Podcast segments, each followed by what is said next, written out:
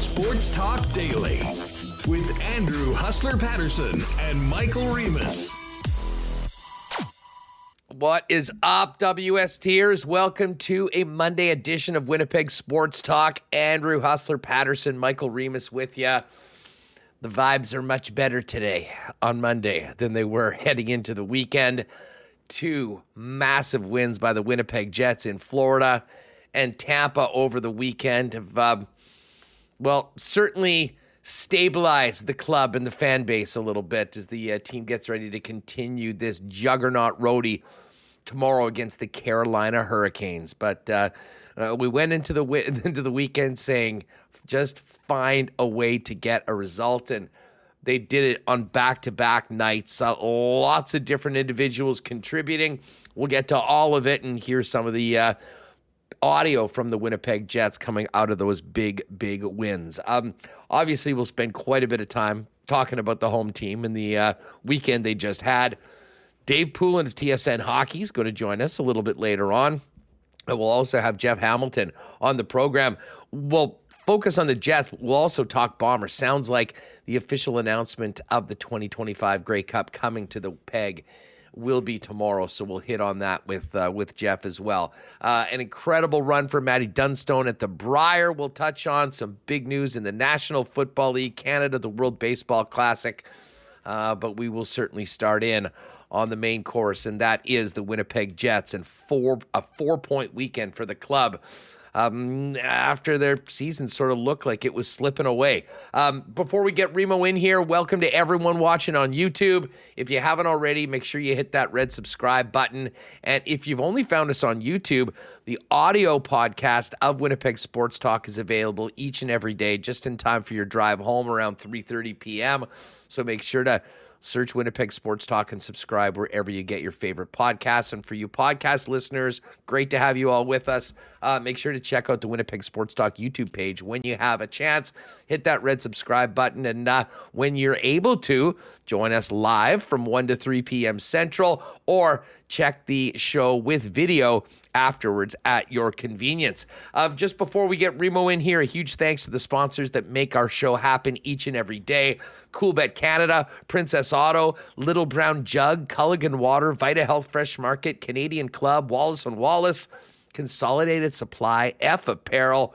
Manitoba Battery, the Nick and Nicky DQ Group, Boston Pizza, Royal Sports, and uh, of course the uh, Why Not question of the day brought to you by our friends at Not Auto Corp at Waverly and McGillivray. Michael Remis, what a difference a couple days and a couple wins makes. How are you?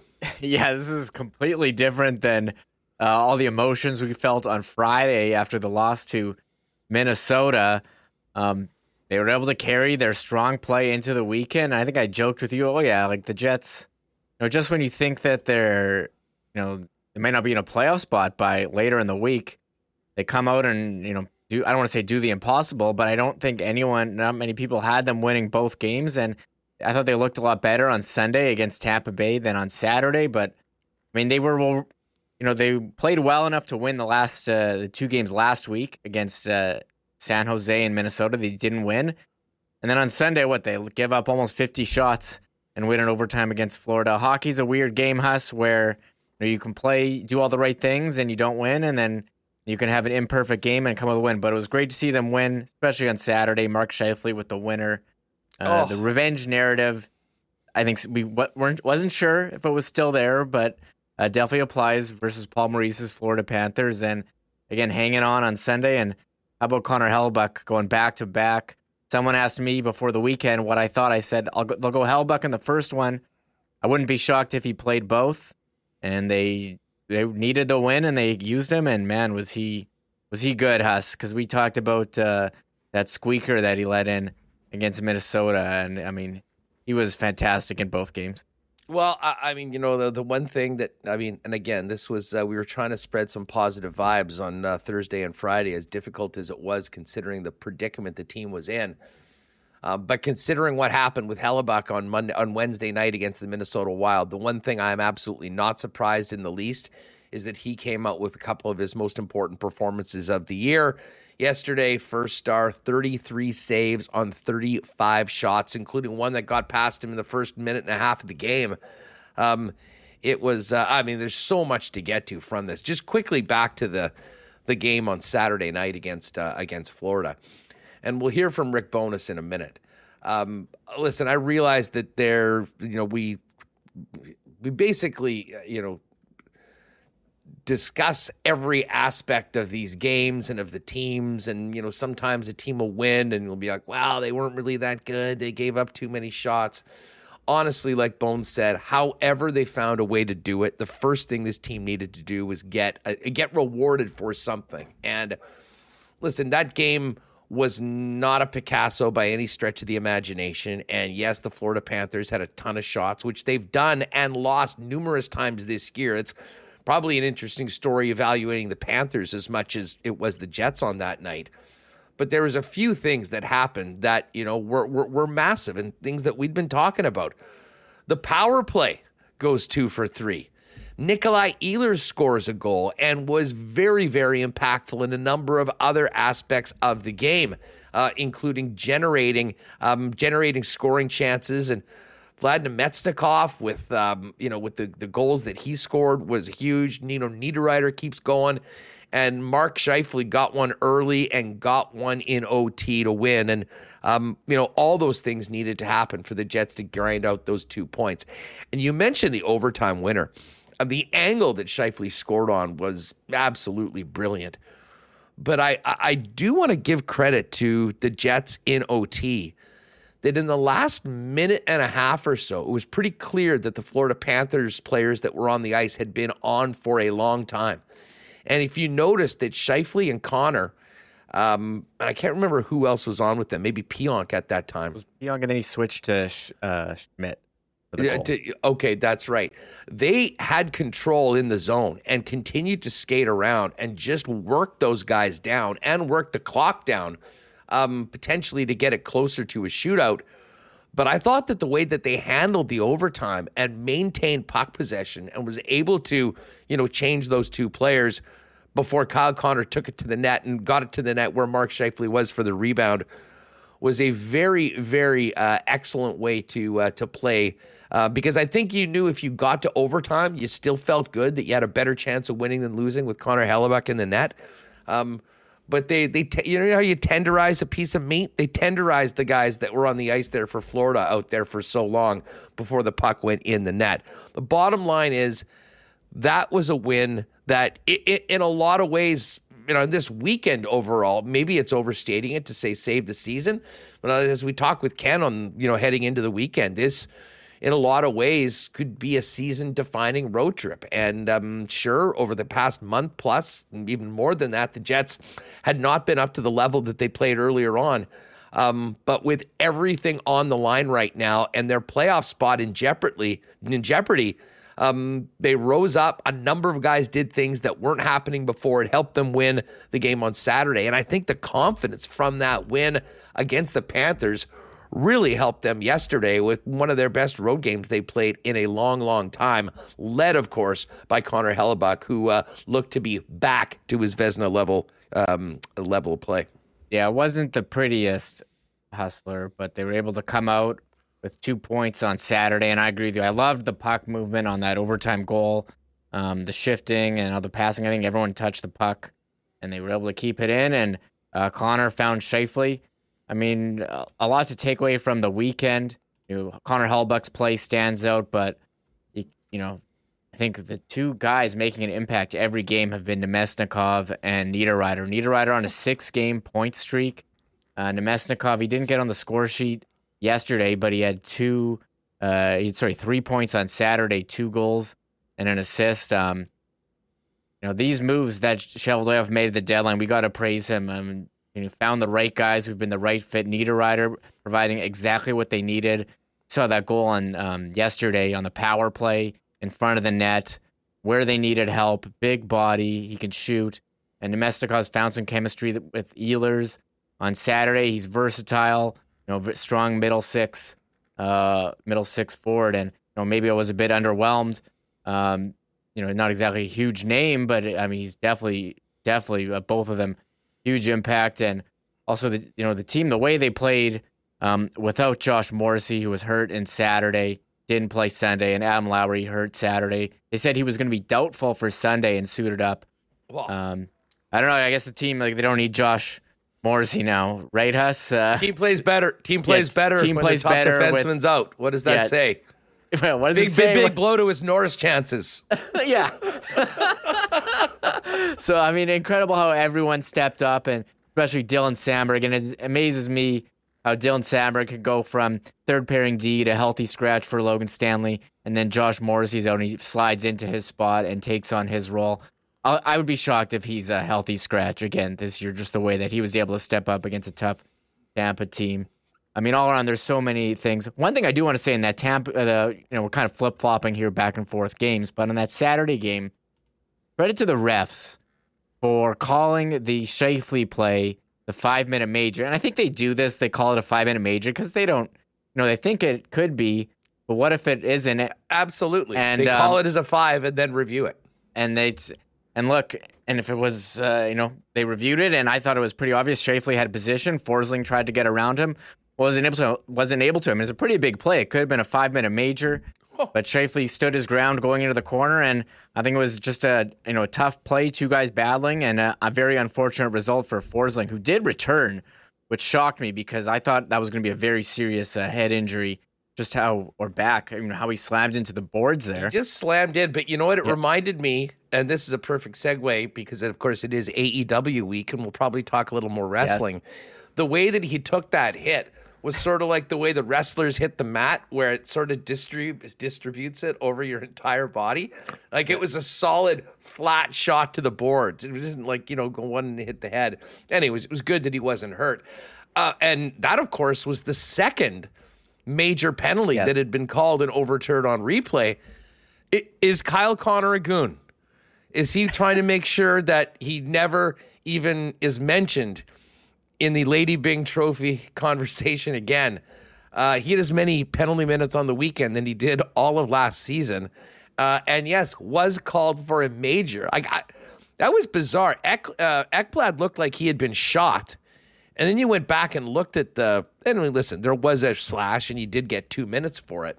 Um, but I really think that just with the reaction of a veteran player like that, like, was that way worse than we thought? Let's call the major and go back. Uh, the bottom line is, I don't have issues with the refs doing that. Uh, I, I think that when you're doing something as impactful as calling a major penalty, you would like to have the benefit of video review, or, or from a defensive standpoint, like from uh, the Jet standpoint, you want to make sure that they're getting the right call. So if they're going to do that but still review them, I think most coaches are fine with that. And the bottom line was they got it right on both, one being a two minute penalty and one Mark Scheifele getting given the I told you so and going from the penalty box right back to the Jets bench with no penalty whatsoever. It's kind of funny. I think about it. The Jets on the weekend went 3 and 0 on video reviews. The other one coming Saturday, where Brendan Dillon goes what he called his office in front of the Great net, line by Dylan. which was a pretty solid line. And uh, Morgan Barron puts in the uh, game winning goal. I mean, I thought that was a play. Dylan went hard to the net. He didn't crash into Vasilevskiy, really. He's kind of right in his face. And I didn't really think they're. I wasn't, you know, you don't know what they're going to do on those. I know Kevin Sawyer, he's broadcasting Jets games. He was like 100%. This is not. And he was right. Uh, he was right. I don't know if I would have been that confident that he was. And he kind of joked to the end that he's not going to have to eat, you know, his hat or whatever he said he was going to Uh, eat if believe was. me, he he doesn't have a hat, and he wasn't wearing a hat Oh. on the weekend at all, and that was quite obvious. Nice, nice little t- tinge. He had the pink in the tie to go with his face. Nothing better than the uh, little bit of off time for the broadcasters Hey. when you're down in between Florida. I think he spent some quality time at the pool before the game on Sunday. Hey, it's cold here, us uh, in Winnipeg. I don't blame I the was Jets jealous. going to Florida. Sorry, Jets going to Florida, getting a couple wins, and uh, the broad, you know, ta soaking in the sun. I think it, you, you need that. Gives you energy, and they definitely had energy this weekend. And we joked, uh, was it last weekend or two weekends ago, against the Islanders on Sunday, we said, "Oh yeah, this game tests your character." And we're gonna see what you're made of, and they go out against the Islanders and have one shot in the first period, and against some. I think this is you know more urgent adversity with a couple teams breathing down your neck in Nashville and Calgary in the playoffs, and the Jets have two very tough opponents, and we were able to come out with four points uh, on the road. Sorry if I interrupted you there. Oh, my, no, my no, no, no. I mean, you're exactly right, though. I mean, and getting back to the desperation and urgency, I mean, I think we saw that in a, at a lot of times. Now, listen, there were still some mishaps. There were a couple goals that you would like to, to see not go in. I mean, they just welcomed the Lightning back into the game last night with a mishap on the power play of all things after being up three to one and getting a power play on that disallow or the goal that Brendan Dillon started and Morgan Barron slammed in. And by the way, great to see Morgan Barron get one. I thought he and Mason Appleton were monsters yesterday. And obviously there's a huge worry about Adam Lowry. He played last night and had a very, very impactful game. But I mean, the back and forth between Pionk and Wheeler on that power play will be discussed. You can hang it on either of those guys. It, bottom line is that was self inflicted, as some of the issues the Jets have had more often than not have been. Um, but the way they, led by Connor Hellebuyck, um, I think really steeled themselves afterwards. And maybe the biggest play in the entire game, Remo. We've talked a lot about the, the PK, which um, got got worked pretty hard on on Saturday night by the uh, by the Panthers. Stepped up after Kevin Stenlund took that stick penalty while killing a penalty and a five on three against Tampa Bay. Um, Hellebuyck was perfect during that period of time. They had the tight triangle. I thought the guys did a good job of letting the goaltender see the puck and clearing rebounds. And that penalty kill, bouncing back from a tough night for the PK the night before, I thought really allowed them to survive that period where the Lightning were really pushing. And I'll tell you what, that third period for the Winnipeg Jets, I mean, you knew Tampa was going to create some. I mean, they're one of the best teams in the league. I mean, they weren't just going to quit and leave. But the Jets were able to transition quickly and create some great chances of their own. And I mean, Kyle Connor, Mason Appleton were in all alone at times. Um, could have easily scored, but there was a hell of a goaltender on the other side of things in Andrei Vasilevskiy. So, um, building off that win on Saturday, which they so desperately needed, with an even better performance, doing it without Josh Morrissey. Uh, man, I'm not sure that this weekend, certainly results wise, could have gone any better for the Jets. And combine it with Calgary dropping a game to the Ducks on home ice on Friday. Um, you know that that fire alarm that was happening when it came to the Jets playoff spot. Um, we brought the uh, brought the, the the hose out a little bit on it. They're certainly in a much better situation right now. Six game, uh, six points up, and I had said to you going into the Minnesota game, you've got Minnesota, Florida, Tampa, Carolina, Boston if you could get five out of 10 points, I think you survive that. Well, the Jets have five already. Um, obviously, very difficult matchups. I mean, no guarantees on uh, any sort of result against Carolina or Boston, but they've given themselves the opportunity to do exactly that, to exceed, I think, anyone's expectations. And the bottom line is, I think they've calmed the nerves of themselves and the fan base with those massive four points uh, over the last couple nights. Yeah, just going over the uh, special teams yesterday. Lightning 0 for 3 on the power play, including that key 5 on 3. Jets 1 for 2 it was a Niederreiter goal. And I'm looking at time on ice, and um, you know the guy with the lowest ice time, uh, David Gustafson, 8:29, just showed you how all four lines were going, and it makes you wonder what's going to happen when Pierre Luc Dubois comes back. He's not going to be playing tomorrow. He was skating at, at the Hockey for All Center yesterday morning, and you know they decided he's not going to travel. You hope he's back Thursday. Uh, the Jets don't have any uh, media today, travel day for them, and we'll wait and hear. Uh, you know, we'll wait for tomorrow, see about you know what happens with Josh Morrissey and and anything else uh, that may have popped up here. But uh, I think you know the line's looking great. And funny, last week we were so down Thursday, Friday on this team. The playoff, you know, the playoff chances had dipped below 80% on MoneyPuck after being like in the 90s all season. They've gone up here to 85 and you look at Nashville 14.1%. They had a nice overtime win yesterday after almost blowing it to Anaheim. Calgary had a nice win. But the Jets are basically, you know, going against these two teams and it's so funny. Last week again we were so down. And now I'm like, hey, if the Jets get in the playoffs and then what, they get the 2 or the 3 in the Central where they are now and not a wild card. You don't play Colorado. They could beat pretty I think they could beat like, does any other team really in the West make you that nervous except for Colorado? Maybe Edmonton because they have McDavid and Ah, Draisaitl. the Jets but- play the Jets play Edmonton well. Yeah, they Um, play- exactly, they and play of course, Edmonton well. I mean, they swept them a couple of years ago. I mean, I guess the teams are different now, and I think Edmonton, with the addition of Ekholm, although I still have major questions about their goaltending, and I don't have that about the Winnipeg Jets. I mean, listen, if we Yes. get if, if the Jets are in the playoffs and you have the Connor Hellebuyck that we saw last night, not necessarily the one from earlier this week. Um, the Jets are going to be a very, very tough out. And even if things ended right now, I was just looking at the projections from Micah Blake McCurdy. And let's say the Jets make the playoffs but finish in that second wild card. Um, Vegas right now is projecting to be the number one team.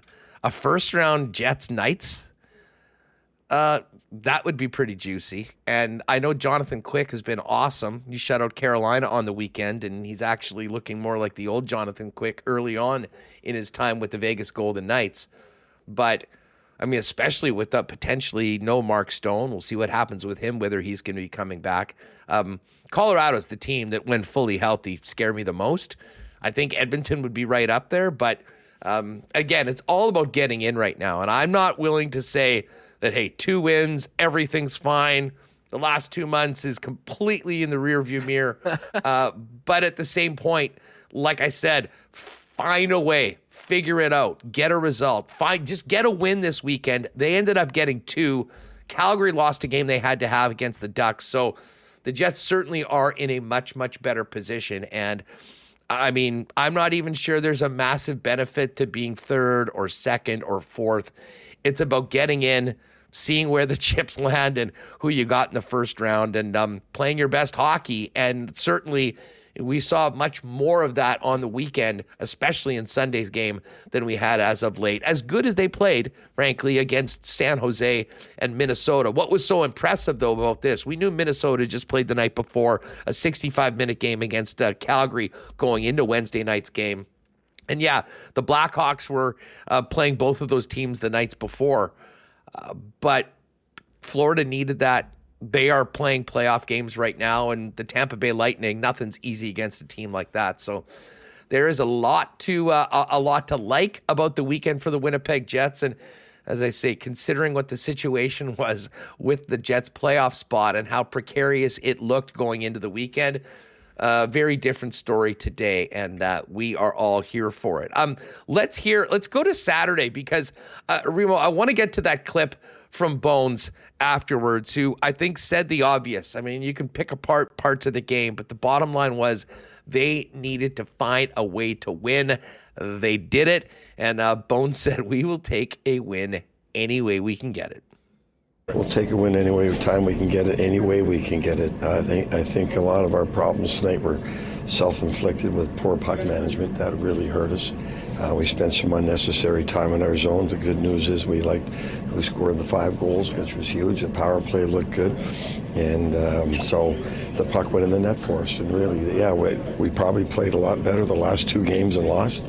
So we'll take any win we can get it, any way we can get it. Uh, it was scrambling there for both teams. It was. All right, man. You could just almost feel the uh, feel the relief in Bones's voice um, talking about the win, and there's no apologizing for a win like that, um, especially when you need it as badly as the Winnipeg Jets did. Uh, another guy that really stepped up on the weekend, and the Jets have needed it. Is Mark Scheifele. Uh, I thought Scheifele was dangerous in both of the games, but particularly that Florida game. Um, and man, he looked engaged too. I mean, at times over the course of the season, the last couple months, there's been some times where Scheifele's play and engagement, I think, has left some people wanting more. That certainly was not the case right now, and that is a great sign for the Winnipeg Jets. Bones talked about his number one center and Scheifele's performance after the win against the Panthers.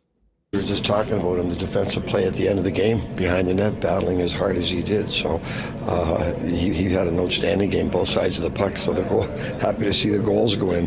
But it was just as important as what he did at the end of the game, defensively in our zone, battling behind the net and winning that battle and getting it out. So solid, solid game from him.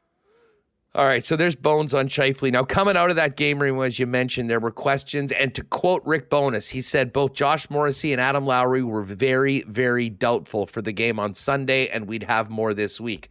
That was ominous. I mean, the thought of rolling, especially without Josh Morrissey for an extended period of time. Um, I think scared the bejesus out of most people involved with the Winnipeg Jets. That being said, Dylan Samberg came in, didn't miss a beat, played a very strong game, and everybody stepped up. Neil Pionk pushed almost 24 minutes last night uh, in the game against the uh, uh, game against the Lightning. Um, but Adam Lowry was out there for the game uh, against Tampa, which was a nice surprise. And I got to tell you, Remo, that Barron Appleton Lowry line had one of their best games of the year. We mentioned Morgan Barron's goal and how important that was for him after being a little snake bit lately. And Mason Appleton, I think, will still feel pretty snake bit after the chances that he had. Um, but they weren't just doing a good job shutting down the opposition. They played a lot of time in the other team's end. And I thought the way that they skated and broke the puck out was considerably better than we'd seen for a while.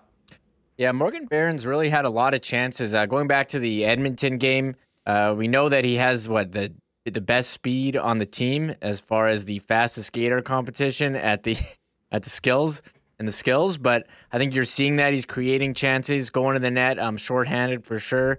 And you did see him, uh, you know, put it in the rebound for the game winner. So you know, I like the way Morgan Barron looks. Nathan Appleton had that chance on the breakaway. Uh, you know, Kyle Connor went for the deke on his breakaway, and Vasilevskiy stopped it, but Appleton goes in with the shot. And we've talked uh, with Jeff about them, you know, wanting to have this third pair, this third line shutdown style like they had with Lowry, Copp, and Tanev. You know, maybe this is the early beginning of bringing this line, and they're going to have some tough tests coming up against Carolina, although Carolina hasn't scored a lot the last couple of games. But Boston is probably going to be a very, a very tough test on Thursday. So um, you know, we'll monitor Adam Lowry's health. I don't, you know, going from very doubtful to looked pretty good last yeah, night. going from very doubtful to you know playing against one of the top lines in the NHL. So um, I think you got to be positive. And we've talked about the bottom six needing to chip in, and uh, there they were yesterday with a with a big goal. So when they when they score three, get goals from all the lines, it's a nice recipe for success, which they had yesterday, even without with their best D and Josh Morrissey, incredible. Well, and, and, and, I mean, you um, you know gave Chevy some credit for those two trades, and I mean the contributions of both Nino Niederreiter and Vlad Namestnikov, which we'll talk a little bit more with Hammer a, a little bit later on. I do wonder. I mean, if Pierre Luc Dubois is back, presumably in his spot, centering that second line, does Namestnikov move back to playing with Barron and Lowry where he was to start off? or with the way Mason Appleton played yesterday and the way that line was looking, is Namestnikov now actually on potentially the fourth line, um, centering it? I think it gives them some options, but both of those players have been. I mean, absolutely huge uh, over the course of even the way the team was playing, not getting the results earlier this week. Namestnikov was impactful in the game they won in his debut against the Edmonton Oilers last week, right after the deadline.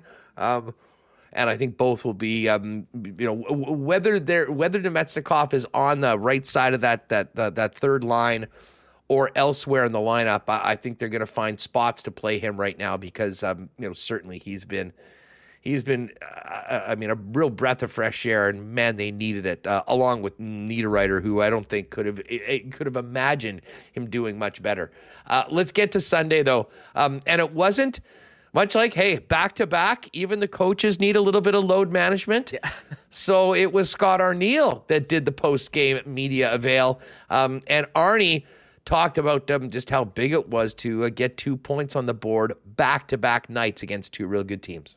Yeah, it's huge. Uh, yeah, two tough burns, especially now, the last couple of years, how good Florida is. And, um, you know, it's a real desperate time for us for points, and we have to you know keep pace with everybody in our division and our conference. So uh, we knew it was going to be a tough trip, and so far uh, we've off to, I've been off to a great start.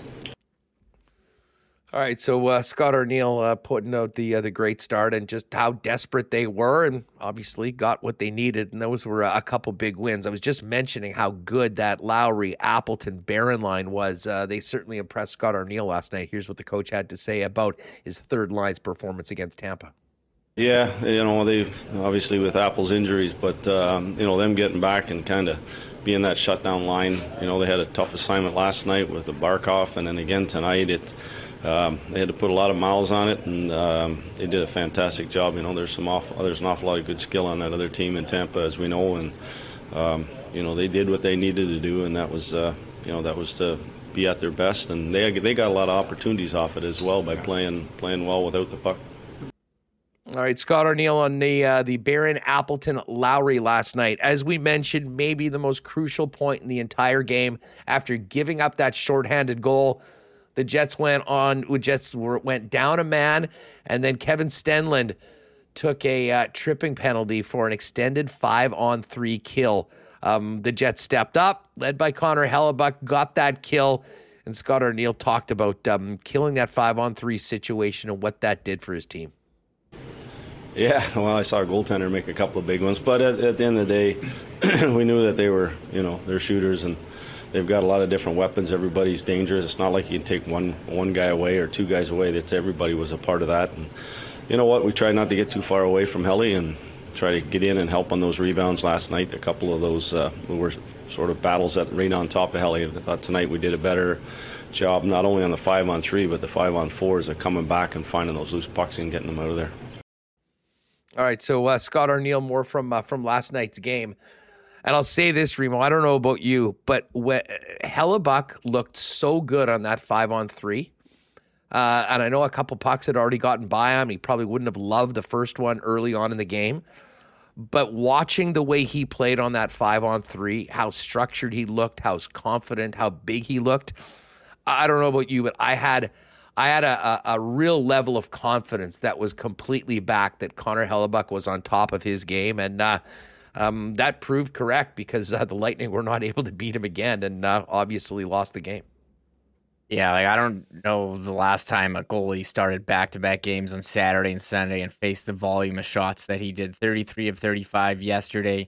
He made 44 saves in the win on Saturday on 48 shots. And you know, I, I had thought maybe that they would that they would go with him. I was like, yeah, he faced 48 shots on Saturday. He's not playing Sunday, but uh, he is their guy. How could they not? He wanted the ball. That um, that's that's my question. What, what do you How make? Do you not you, play him?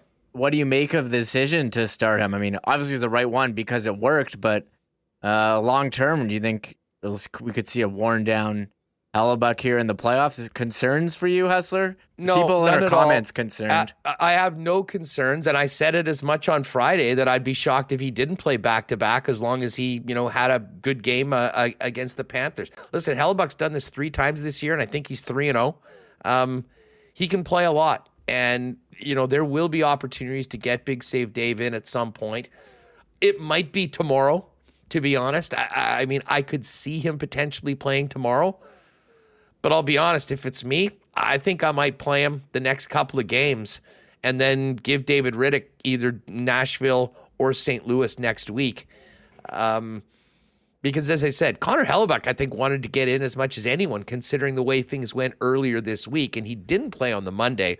Um, he can handle it right now. I mean, you start him 82 games, no, but uh, hey, they're getting ready for the playoffs, and you know what happens at the playoffs? You ride one goalie night in and night out, and considering the Jets situation until they officially clinch a playoff spot. I think we're going to see Connor Hellebuyck playing most of the games. When do you think we'll see Dave next? Does he go tomorrow yeah, or do we wait till the weekend? I think he goes tomorrow. That's my pick. And I'm enjoying some of the comments here. BA Split makes a great point. He's like, goalies don't get tired. Players are playing every freaking game. And goalies, goalie, you know, we talk we don't talk about resting Mark Scheifele because he's tired from playing in back to back, huh? So why are we talking about goalies uh, like this? But yeah, I think Rittich will go tomorrow and Hellebuyck Thursday. And, you know, Rittich, they usually play Hellebuyck the first game of the back to back and then give uh, the backup the second game. So uh, nice, you know, the schedule. Hey, just on B, just on BA splits point, I, I I'm going to agree with BA on that, and I will take it one step further a lot of people in the media and sometimes even coaches and whatnot, they're talking about, well, we're going to make a decision based on the workload. I mean, like if a guy sees eight more official shots on goal in a game, does that make him less available to play the next day? I mean, to me, you're playing, you're locked in for the entire game. I mean, I guess if you're sitting there with no action whatsoever, maybe it's a lighter night.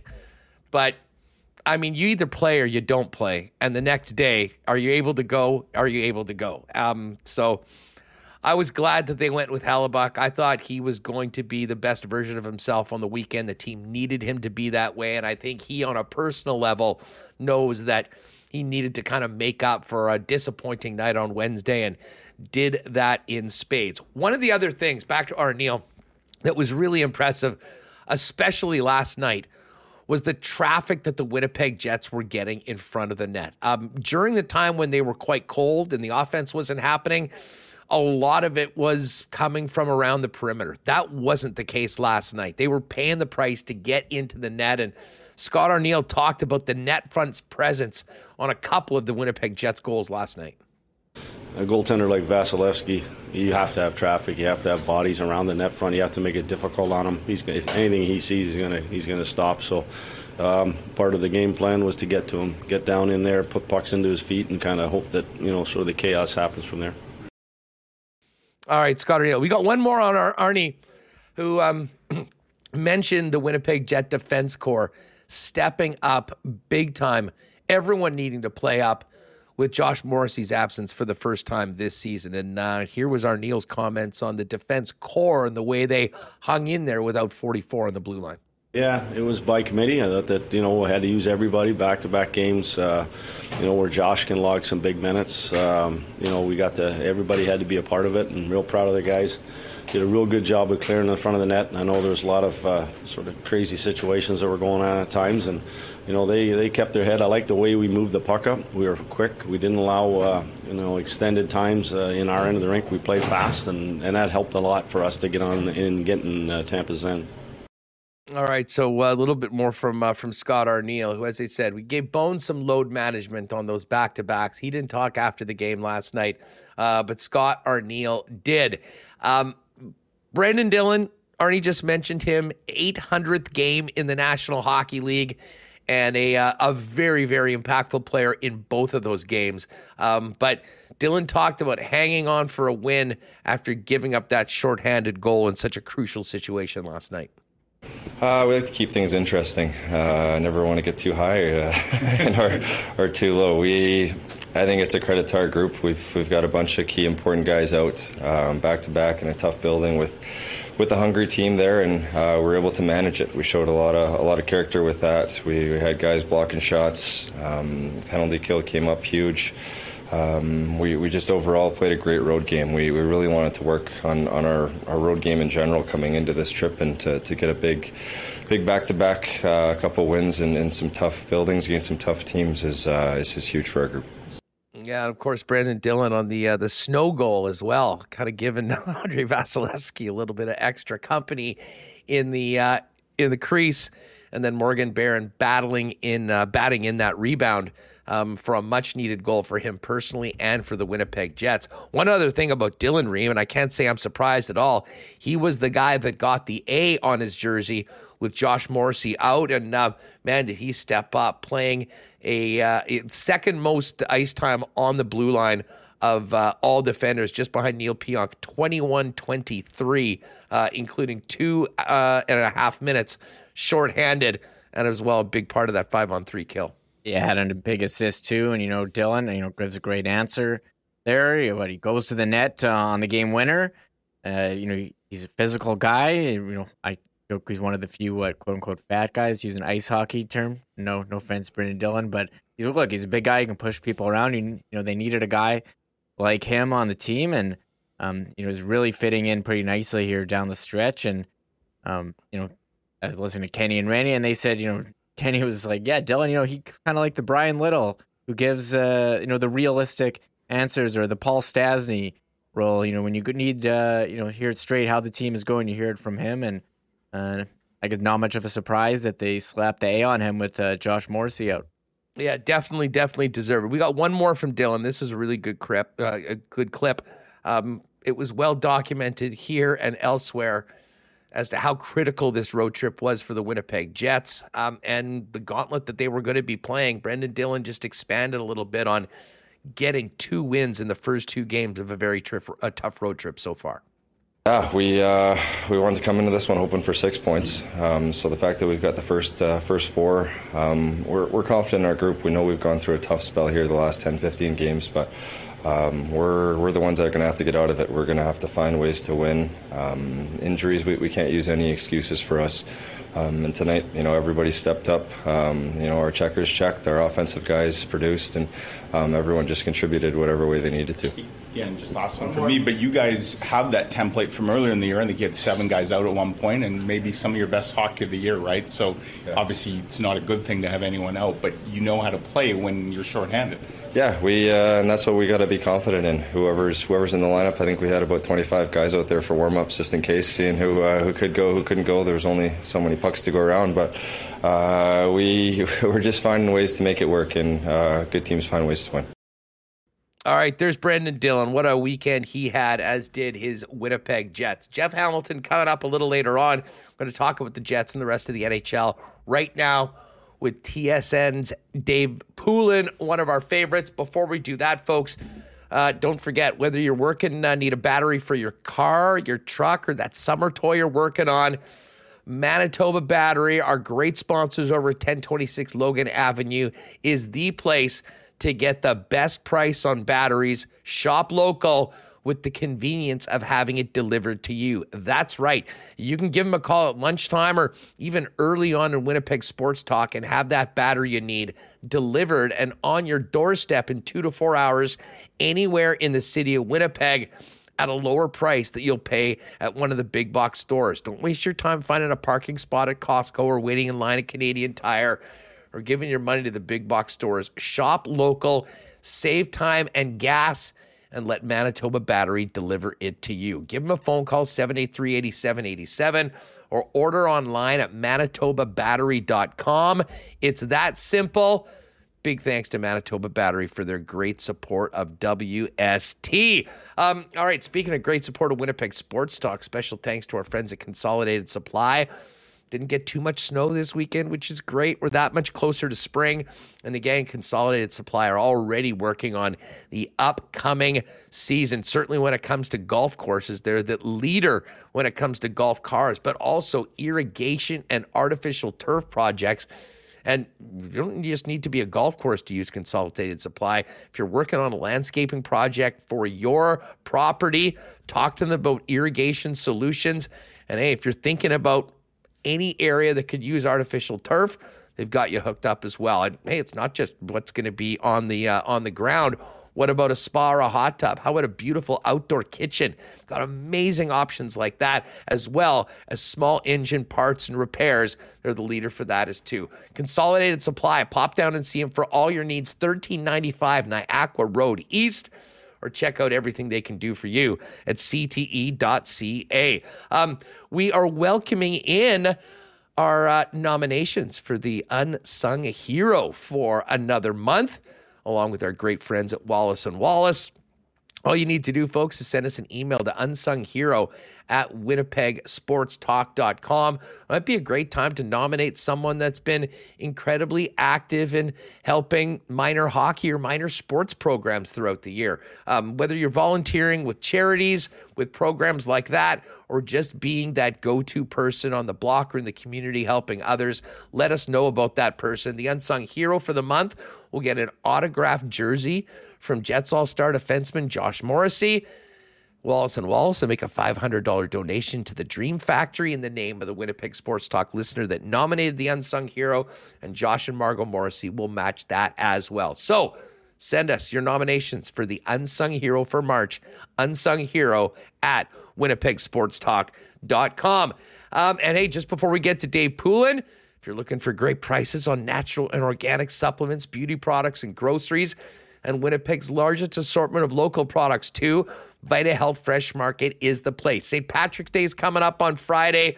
Uh, they've got great non-alcoholic craft beer and mocktails, amazing snacks as well. And guys, with spring just around the corner, allegedly, get ready for it with Ultimate Male Energy. Formulated specifically for men over 35, Ultimate Male Energy is designed to help improve testosterone production, reduce excess body fat, build muscle tissue, maintain prostate health, and more. And it's on sale today at Vita Health. Vita Health Fresh Market, empowering people to lead healthy lives, family owned for 85 years in Winnipeg, seven Winnipeg locations, including the newest store in Linden Ridge, and online at myvita.ca. All right, the hammer's still to come. Right now, let's welcome in TSN's Dave Poulin. Pooley, what's up? Hope you had a great weekend. We certainly did here in Winnipeg. Amazing what a couple wins can do for a team and a fan base. It really is amazing, and that's the ebbs and flows of of what we're going through right now. In those last twenty games. Actually, the article I wrote uh, in the Star on Sunday was about. Wait a second, we still have twenty games left. Like you think the trade deadline's done, and and you know here we go, we're going to work, and we don't have to worry about anything else. But no, there's a lot of hockey left to be played, and I think that the it's already playoffs, Andrew, and in the way you handle the time between games is so critical right now. And I'm speaking to the fans as well, as well as the players and the broadcasters as well as the players, because you know, in a seven game series, you win the first game, well, you're you're on cloud nine. But you can't be because you have to play game two. And likewise, if you lose the first game, you haven't lost the series. And yet that's the way wins and losses are going right now. Everybody's looking, but they're computing points and they're computing other teams' schedules and they're computing all these different factors that go into play. And you, you have to worry about your own games and play your own games. And I think Winnipeg did an excellent job of, of doing that. And maybe the weather had a little bit to do with it. Maybe it was like, you know what, we're in sunny Florida, we're allowed to smile and we're allowed to be good. And and they were. Well, uh, the funny thing is, in uh, in years past, sometimes that Florida break has not necessarily been a positive for the performance of the Jets or, or other teams. But uh, I mean, to be frank, Dave, it really did seem like the Jets were in a real crisis situation. I mean, they had been dropping. They had probably the worst record in the league over the last dozen games. All the hard work that they built that lead up earlier in the year had evaporated. And um, you come off two really good games played at home with only one point to show for it, and then go out on maybe the most daunting road trip and schedule of the season. Um, how important can one win for a team that's struggling, for a team that hasn't had things go well for them? Um, it was not a blueprint game on on uh, Saturday night against the Panthers, but they got a win. How much can just one result do for a team that desperately needs it? It's one result with tangible, you know, tangible points attached to it. And the games you talk about, you know, my experience has always been that when you're going through a real struggle, you play well before you win. And just like when you're on a long winning streak, you play a couple games, you're like, yeah, we weren't great, but we won. And going in and out of those types of streaks, you're going to have these times at some points during the year. You're just flat out going to. Everybody does. I mean, even Boston's in a massive two game losing streak over the last two weeks, aren't they? Um, yeah, so, for, for their so, standard. yeah. So, but everybody's going to have them. So, when would you rather have them? Well, for me, I'd rather have them with 20 games left in the season when you can address them and adjust and not have this be you have a terrible two week period in the first round of the playoffs, you're done. So you'd hope that it's out of the way, you've addressed some things that you have to address. And it's so hard to address them when you're winning, Andrew. As much as you would say, you know, I've, I've been on both sides of it. I've stood and spoken in a locker room, I've stood in, or sat and listened in a locker room when you're winning and the coach comes in and says, we have to do this, this, and this, your tendency is to look at the guy next to you and go, what's he so upset about? We're winning. We'll fix it. And that's not, you know, Rick Bowness knew what he was talking about when they were still winning. And then they got, you know, into a, a situation where they couldn't get a win. So those last two games where you come up with only one point in those last couple games, he was stressing that we're playing better. They have to understand we're playing better. We have to keep doing the things we're doing and we'll be rewarded. And I thought in Florida, in both games, are rewarded. And you know, you lose a player of the stature of Josh Morrissey that you lose, and yet you find a way to get it done. Dylan Samberg, I thought, did a nice job last night coming in, but you found a way to get it done against two teams that are desperate in their own right. I mean, Florida is just, you know, just trying to be there. And Tampa Bay's gone through arguably their toughest stretch in the last three years. So I think they're better wins than they even look right now in terms of getting the job done. And he had some huge contributions as well. I think, you know, Niederreiter's starting to fit in and starting to contribute. And, you know, across the board, everybody's got to contribute to be to be in a good place at this point of the year. The irony about Nino Niederreiter is, I think last week when there'd been a real power outage of some of the top players, the power play, and he's been the one guy that's been consistently scoring. I mean, what an addition he's been, and Namestnikov's been very, very much Really a factor a- as well. Um, but Dave, I want to go back to Saturday for a minute because, as I mentioned, I mean the shots in the game were just about two to one for Florida. Connor Hellebuyck had had a rough couple of games coming in. Uh, the power play hadn't been scoring. There was a number of things that happened in that game that you probably didn't like. Obviously, them coming back, but yet you got to win and and hit on a number of things that were missing in a game. Um, special teams certainly. I mean, the power the penalty kill's been elite for the Winnipeg Jets pretty much all season long, despite getting victimized on the weekend in that game. But tell us about a power play and how you can go through a period of time where things just don't seem in sync and a little bit of what a little bit of success can do for a unit like we saw this weekend for the Jets. The power play is arguably the most scouted thing in the game. And when a power play is good, it's scouted that much more. And When it has the components that Winnipeg has. And so, what are you focused on the power play? The driver on the backside was Josh Morrissey, yes. Um, I think the key person up front is Kyle Connor because of where he shoots, how he shoots. So, when you're scouting through the course of a year, you watch another team's success against. So let's look at Florida. Florida's saying, okay, who's been good against Winnipeg's power play recently? And just pick three teams. Say these three teams, when or Minnesota shut them down. What did they do? And then it gets really specific. Well, they took away the past two Connors, so we're going to take away the past two Connors. So you have something tangible to teach your guys, and that's why, Andrew, quite frankly, the power play is very often less of a factor in the playoffs there's less penalties called, and the scouting is so sophisticated and so ingrained in guys' minds. And I was a penalty killer, and you knew that the more I saw you do something, if you keep repeating it because it's successful, eventually I'm going to shut it down. And so that's you have to change it up. You have to be willing to alter it. And ultimately, what it has to start with for me, if my power play is struggling, is a shot on net and a puck retrieval. So now I'm asking my power play guys to do the hardest job, that's get the puck back. And but they have to be willing to do that. They can't go to their favorite spots, lock in, and think it's going to work. And every team goes through it, so you've got to be willing to adjust. And that's why I don't mind the tinkering of a, of a guy here or there either, different in a different spot, just to change things up. So the other team is saying, okay, well, we haven't seen them do that. You know, let's adjust to that. And so I think it's inevitable. It's it's why even the truly elite power plays, as you witness right now in Edmonton, goes through times when we're just going to sit on Leon Draisaitl over here. We're not letting them touch the puck, and you know, and Connor's going to have to beat us, and, and things like that. Um, that that inevitably you go through. You know, I mean, one of the topics that we'd hit on the program was sort of wondering at one point the personnel was going to be shaken up a little bit, and specifically with Nikolai Ehlers. I mean, at the mm-hmm. start of the year, he was penciled in as a number one power play guy, missed all that time, has not really spent much time at all on that top unit, and it hadn't been working.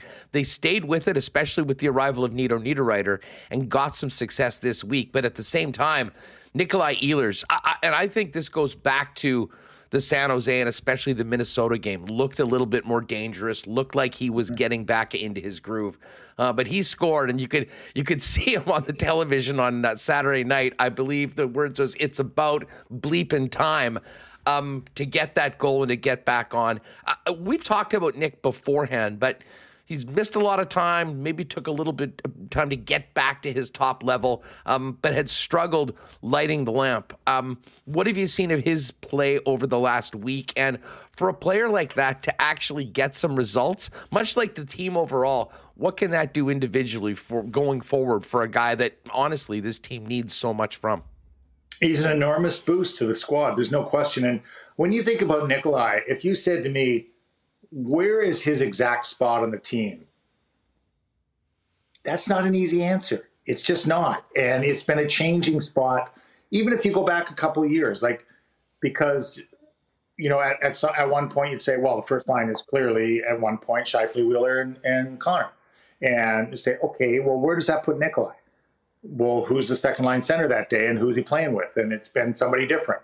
And now you introduce Pierre Luc Are you worried about? He's a versatile guy. He can play either side, and because of his speed and because he can play the individual game, he's not a guy that you worry about when you're when you're listing. It's almost like he's the last option of the six. Okay, we'll just put Nikolai there. And it's not fair, but it comes with his versatility and it comes with the fact that he can be a solo artist as well. And and sometimes that's I mean, as good a player as he is, because he doesn't have to rely on two other guys, you don't worry about placing him as much. A weird concept, actually. Um, you're almost cursed by your own skill set. And I think that's sometimes what it is. But when he first came back, like the first game or two, he was flying. And when he's using his speed, to me, the most dangerous Nikolai Ehlers is when he's coming from behind. He's coming back deep in the zone. You can see him building up the speed. He's coming full tank at you. And that's when he causes major, major issues. And then, you know, who's playing off him. So once, you know, Dubois gets back in the lineup and is healthy and, and we get that measure done, as that happens now, how does Nino Niederreiter fit in? What's, you know, what's the makeup going to be? But these are good problems to have as everybody gets healthy. Well, I mean, it is just funny. I mean, we think back to training camp, the things that were different about this club. And one of the things that Rick Bowness said right off the bat was Nikolai Ehlers was going to be on the top line, was going to be on the top power play. He plays two games, misses half the season. Mm-hmm. And now it seems the landscape of the team is very much different. Bottom line is they need both of those lines to be going. And no question. Ehlers is a big, big, uh, big part of it. But this does go back to injuries, Dave. And one of the familiar refrains I heard from friends over the course of the weekend was, why does it take this team to lose a bunch of their top players to raise that level? And one could argue, I mean, the best stretch this team had all year was when they were missing Ehlers and Wheeler and Nate Schmidt and Mason Appleton. And the lull has sort of happened over the past month since this team's been as healthy as it's been all year. And then guys go down this weekend, important players, Adam Lowry and then Josh Morrissey on the back end yesterday and it seems that the team steps up in a way that they haven't in the past. Is there any rhyme or reason to this? No, there's not. There really isn't. It's I think it's always been the case. Maybe there's a slight bit more desperation in each individual's game because they realize they have a little bit more to give. But ideally, when that happens, and the player comes back in the lineup, everybody takes what they've done to elevate, continues, and you're adding a Josh Morrissey back in, or a Lowry back in, or a Dubois back in, or whomever it may be that was out. And that's the ultimate. That's why I always feared teams that were dangerous because they were getting bodies in. Someone else had had maybe an unexpected role thrust on them, and they're able to maintain that role and add to their game. And, you know, that's why when you see a, a team you know, that's I would still fear a team like Colorado, who's had so many guys with such low mileage this year.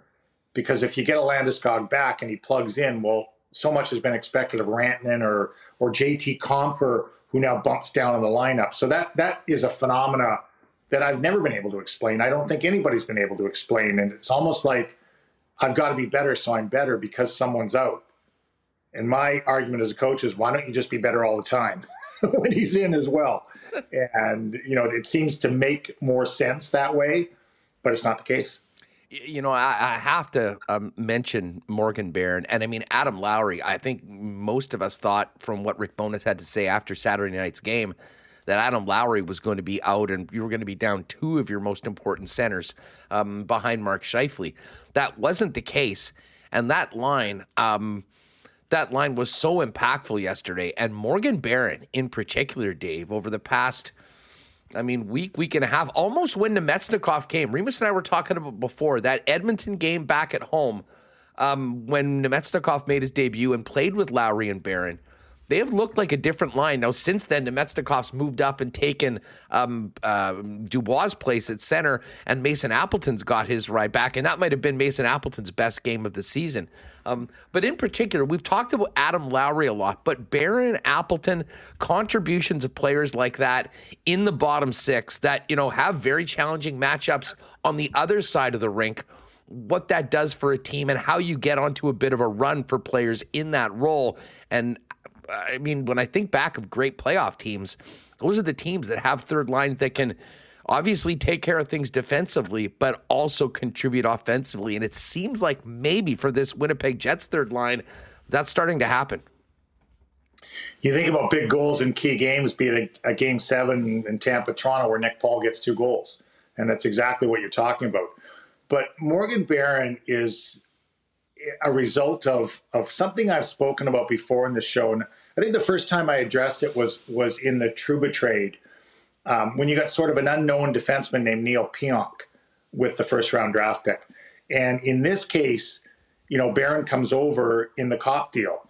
And there wasn't a lot known about Morgan Barron at that point. And, you know, he'd been at Cornell, he played in the minors, he'd had a cup of coffee in the NHL. That's just excellent scouting by both your pro and amateur guys.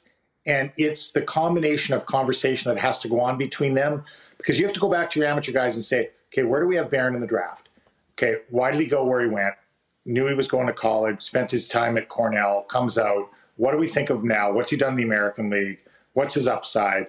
And that information all goes into the blender, and you come out and say, you know, in the cop deal, we've got to we've got to get a kid named Morgan Barron in the deal, and and because a team is desperate and they're in the playoff mode, they're going to give him up at that point much easier than they give him up in the summer. So I like that aspect of it. But he's a big guy, um, moves well, and you know he's done what you asked him to do. The reason that he's important is because as a Jets team can play in different type of playoff series, I think he brings a little bit more to a heavier series. And depending on who, you know, in a perfect world, who you end up with in the first round, you go ahead, you make the playoffs, you make the first round and say, okay, who's our opposition? Now you start planning. I think Barron's a versatile guy that gives you a piece of a heavier game. Well, and he hasn't been a real rough player, but has certainly no. got into it. And I think as the ramp, uh, the um, uh, energy in these games and maybe some of the physicality steps up. I mean, that's an invitation for him to do that as well. Um, but Dave, we he'll have benefit too, Andrew. He'll benefit from watching Nino Niederreiter and watching where that big body goes around the net and watching how he hangs out. And you know, I, would put him, I'd put a special assignment on Morgan Barron and say, just watch where Niederreiter goes around the net. Well, speaking of Niederreiter, um, and maybe you can touch on him and just what an addition he's been to the Winnipeg Jets because I think I mean, if you break down every trade that was made, the value the Jets got for Nino Niederreiter for a second round pick with an extra year might have been at the top of the list. But Dave, um, you followed this league for a long time in a number of roles. The one thing that stood out to me about this deadline, now that we can look back at it, and it speaks to what you were just mentioning about the playoff style and how the game is different, is the price that teams were willing to pay for players, maybe without the offensive pedigree, but with major two way games and physicality. And I think back to the, the haul that Nashville got for Tanner Jeannot, which nobody saw. And then what Buffalo ended up paying for Jordan Greenway. Um, and obviously, Minnesota having Ryan Reaves, maybe it was a little bit more. But I mean, you were talking about it was a second and a fifth for a two goal player for Greenway. The Jets got Niederreiter for a second. Can you explain, like, what do you make of the premium that certain teams are paying for tougher, more physical players at the deadline? And why are they doing that? I think it goes back to some specific additions that have made that have had huge factors. And, and you look at Tampa Bay, and it started with Barclay Goodrow and Blake Coleman. When those two prices were paid respectively to San Jose and Jersey, everyone raised their eyebrows and said, "You've got to be kidding me!" But there was control left on contracts, and they played a specific role. And you think of that line, what they did in those playoff runs with Yanni Gourde, and it was the perfect complementary third line. And you know, Julien BriseBois went out and did it again with Nick Paul. He did it with Brandon Hagel. They set a price, so he did it with Tanner Jeannot. Now, you know, there's been a lot of study lately on the impact of the draft. And, you know, if you really look at a team deep down and say, one of the things I do is when I do my rosters for games, how many guys did you draft and how many are trades? And, you know, if you look at, at the Jets defense, virtually, you know, a number of them were traded for. Um, you know, Samberg was a draft who went to college. Morrissey was obviously a draft, and the other guys were all trades. And so when you start looking at it like that, you're saying, okay, what's the value of a draft pick? And and a draft pick to Julien BriseBois, who is building around a specific set of guys who've won him two cups, by the way, and gone to the finals a third time. And you know, a first round draft pick in a year or two is is not going to play, arguably, with Steven Stamkos at his best. And so that's how you wait it out. But Nashville's an interesting case of, of, subtraction. You think of their subtraction, you don't need a rider. Subtracted Jeannot, um, you subtracted Mikael Granlund, you subtracted Mattias Ekholm, you don't have Ryan Johansen, and you're one of the hottest teams in the league right now. And, you know, so what you did do is name a new general manager for next year in Barry Trotz. But it's remarkable to me, there's always a team that subtracts that now gets, for whatever reason, the right mix of guys in the locker room and on the ice and looks at each other and says, well, clearly our management team doesn't think we're going anywhere, but what about us? What do we think? And, and that gets to be a dangerous team.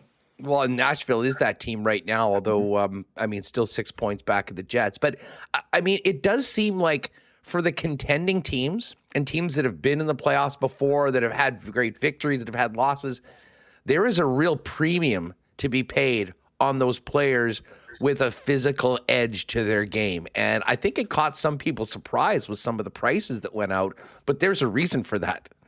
Different types of games. It enables you to play in different types of games. The Leafs did it Absolutely, not only Ryan O'Reilly, but um, but Noel Acciari would be one that you would mention. You know, and but they've tried this before in Toronto, and and it you know you've got to fit those guys in as well. Yeah, and you've got to make them a part of things. But they're they're important guys in the playoffs because the game's a little bit different in the playoffs, Andrew. And you're playing the same team over and over again. And if you get into a series that doesn't fit your style of play, you're not going to last very long. And sometimes it's that specific matchup. And you know that you know there's there's like Brenden Dillon will be more valuable in the playoffs than he is. He's a very good regular season player. He's more valuable in the playoffs because they're going to let him play a little more Brenden Dillon type of game, and you know he's going to be allowed to clear out the front of the net just a little bit more. And the opposition knows that, and they get a little more reluctant to go there when that's allowed. So that's why that type of game, you're hoping that, you know, a Nino Niederreiter, he doesn't care. He's going in front of the other team's net. He doesn't care who's there or who thinks they're going to move him out. He's going there and he's proven that he's going there. And that's when I referenced Morgan Barron as, you know, someone who watches a Niederreiter sitting on the bench and watches and says, you know, that the power play goal he scores the other night is that's a front of the net goal. He's in the crease when he bangs that in. Well, we spend a lot of time obviously talking about Niederreiter, but I'll tell you what, um, Namestnikov had himself a weekend as well. Yeah. I mean, a couple goals. And I mean, this is a guy that was supposedly coming in as a depth player in the bottom six, a fourth liner. Um, he's playing important minutes on the second line, is scoring, and he's got a level of defensive responsibility that I'm not sure a lot of people knew that he had that club in his bag. But it's been on display a number of times, and I'm sure it's been putting a smile on Rick Bowness's face. The one person on our panel who sort of lit up over that was Mike Johnson. And on trade deadline day, said that's a really, really sneaky good pickup for Winnipeg because he was a little bit under the radar. He'd been moved and you know, he does have the first round pedigree and has played different roles in different places. And sometimes you just get him at a perfect time in his career. And I think maybe that's what happened. But even being able to step up short term and fill a bigger role. And and then now this is what's going to happen. Dubois comes back, Namestnikov drops back down in the lineup. If that's your fourth line center in the playoffs, you know, after after Scheifele, Dubois, and Lowry, man, you're in good shape. You're in really good shape because you have no qualms about running four lines out there. Well, and you know, and he was playing with Lowry and Barron when he first came into mm-hmm. the lineup, and I, I, think you know, with the way things looked last night, maybe they keep Appleton there, but certainly a few more uh, options for Rick Bowness. Listen, Dave, before we go, I know you did the Ottawa Calgary game last night. And you know, we haven't really been focusing very much on the rest of the West. It's been about the Calgary Flames and a little bit the Nashville Predators because of where the Jets were. Obviously, their playoff situation looks a lot better after the two wins on the weekend and that tough loss for Calgary at home to the Ducks. But um, what did you see at Calgary? What do you make of their situation right now and this playoff race for that final wild card? That right now, I guess the Jets are a point up on Cal- uh, Colorado if they got the three games, but Calgary is the team that we really have thought that you know might have the ability to make a real push. Uh, do you believe in them? And what did you see from them last night, coming off that tough loss at home? Well, Jacob Markstrom was really good when he had to be at certain points of that game last night, and he's he's a huge part of that team. And if he's playing like he has played in the past, you're not asking somebody to do something he hasn't done. He's done it, but he hasn't done it this year with consistency. And they're a team that we talk about pieces all the time. Mean, Jonathan Huberdeau, is he going to end up with half of the number of points that he had last year? And you're certainly not. You know, you say, okay, it's going to take him time to adjust. It's the first time he's been traded don't forget he wasn't the one asking to get out of Florida. you know, all of a sudden he's out of Florida, and it has really taken him time to find his game. And you know, he scores a goal last night. Kadri had a couple of assists last night, but the new pieces there, as, as well as they looked in the summer. If you think about the two GMs in the summer, you could have said had the best summers. You'd say it was Brad Treliving who rebounded from losing, you know, the guys that he lost in Gaudreau and Tkachuk, and and Pierre Dorion. You know what?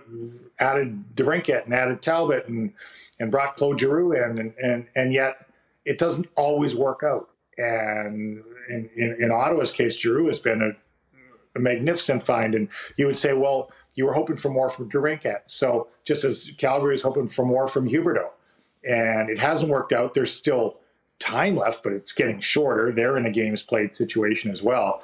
If you're Winnipeg, you just worry about yourself and you don't you don't even you know don't look askew, just look down at the schedule and say, here's what we've got in front of us and here's the next game. Well, speaking of that, the next game as they run the gauntlet through uh, this road trip is the Carolina Hurricanes, the one team in the East that didn't make the massive big swings at the deadline, adding Gostisbehere and Puljujarvi. Not sure how much you've seen of Carolina lately, but uh, they're not a team that we get a lot on television, Dave. Just before we go, uh, what should the Winnipeg Jets be ready for tomorrow night, and what should Jet fans look forward to on this finale before the team comes home to take on the Boston Bruins? They're good. They're quick. They play really hard. Um, they play well without the puck. I think they were looking to get a little heavier, maybe for the playoffs, and that's why they were in the Timo Meier deal to try and change the makeup of their team. They knew it would have cost them somebody, and and they chose not to make the deal. Um, or Jersey outdid them on the back end of the deal. They're not sure who's playing net for them. And if you look, it's kind of weird. You know, uh, the young kids' numbers are really good, but if look look at the number of games played, I think it's 23, 22, and 21 for their three goaltenders. So I don't think at this time of year they're even sure who their number one guy is. You might say, well, it's Freddie Andersen Is it Freddie Andersen You know, or they want Kochetkov to play, or is it Antti Raanta who's had a, a terrific year? So that's the one variable with with Carolina. I like their team. I love the way they play. I'm not sure who their goalie is in the playoffs strange things about Carolina is that after uh, everything they've done this year, they've been shut out on back to back nights. And uh, all of a sudden, they get a Connor Hellebuyck that looks a lot more like Connor Hellebuyck than uh, the guy that had uh, a few ups and downs over the last couple weeks. Dave, uh, a great day to talk to you. We're feeling a little bit better right now, but it's going to be a continued push to the playoffs. Can't wait to do this again real soon. And we'll look forward to seeing you on TSN this week. Thanks so much. Enjoy the hockey, Andrew. All right, great stuff as always with TSN's Dave Poulin and Jeff Hamilton coming up in just a second. Got to give a big shout out to our friends over at Royal Sports. I have a feeling there might be a few Jet fans that are rolling into Royal to get a number 62 Niederreiter jersey. What a great addition he has been. And hell, Vlad Namestnikov had a big, big weekend as well. Um, whether you're looking for a 7 or a 62 or your favorite Jets player, Royal Sports has you covered with all the jerseys, including the new retro reverse. Uh, names, numbers, uh, get it all for you. And listen, if you're not looking for a jersey, but just some other Jets merchandise, Royal Sports is the uh, best store you've ever been to when it comes to that. Thousands of pieces of Jets merchandise, tons of exclusives, not to mention Winnipeg Blue Bomber gear, gear from around the National Hockey League, NFL, Major League Baseball, NBA, international soccer, and more. Snowboards, boots, bindings to get you ready for spring break, and still the undisputed undefeated heavyweight champs of all things hockey. Great late season deals as well in the stick department, including 50% off on a number of Warrior makes and models. Royal Sports, 750 Pembina Highway. Check them out on Instagram as well at Royal Sports Pembina for the latest merchandise drops and sale information. Fellas, if you're looking to upgrade your uh, wardrobe game heading into spring and summer, you need to talk to Andrew and the gang down at F Apparel at 190 Smith Street downtown. The leaders in custom clothing and suits for men with those custom suits starting at just 400 bucks. The entire process was a breeze. Uh, we popped down, figured out what color we want, which fabric, styles, get measured up, and a few weeks later, you got a beautiful new suit, custom made to fit by the experts over at F. More than just suits, though, custom shirts, tucked and untucked. golf pants, chinos, so much more. Best uh, best selection of men's accessories as well. Uh, and fellas, if you're in a wedding party, 15% off for the entire wedding party when you get your suits at F Apparel.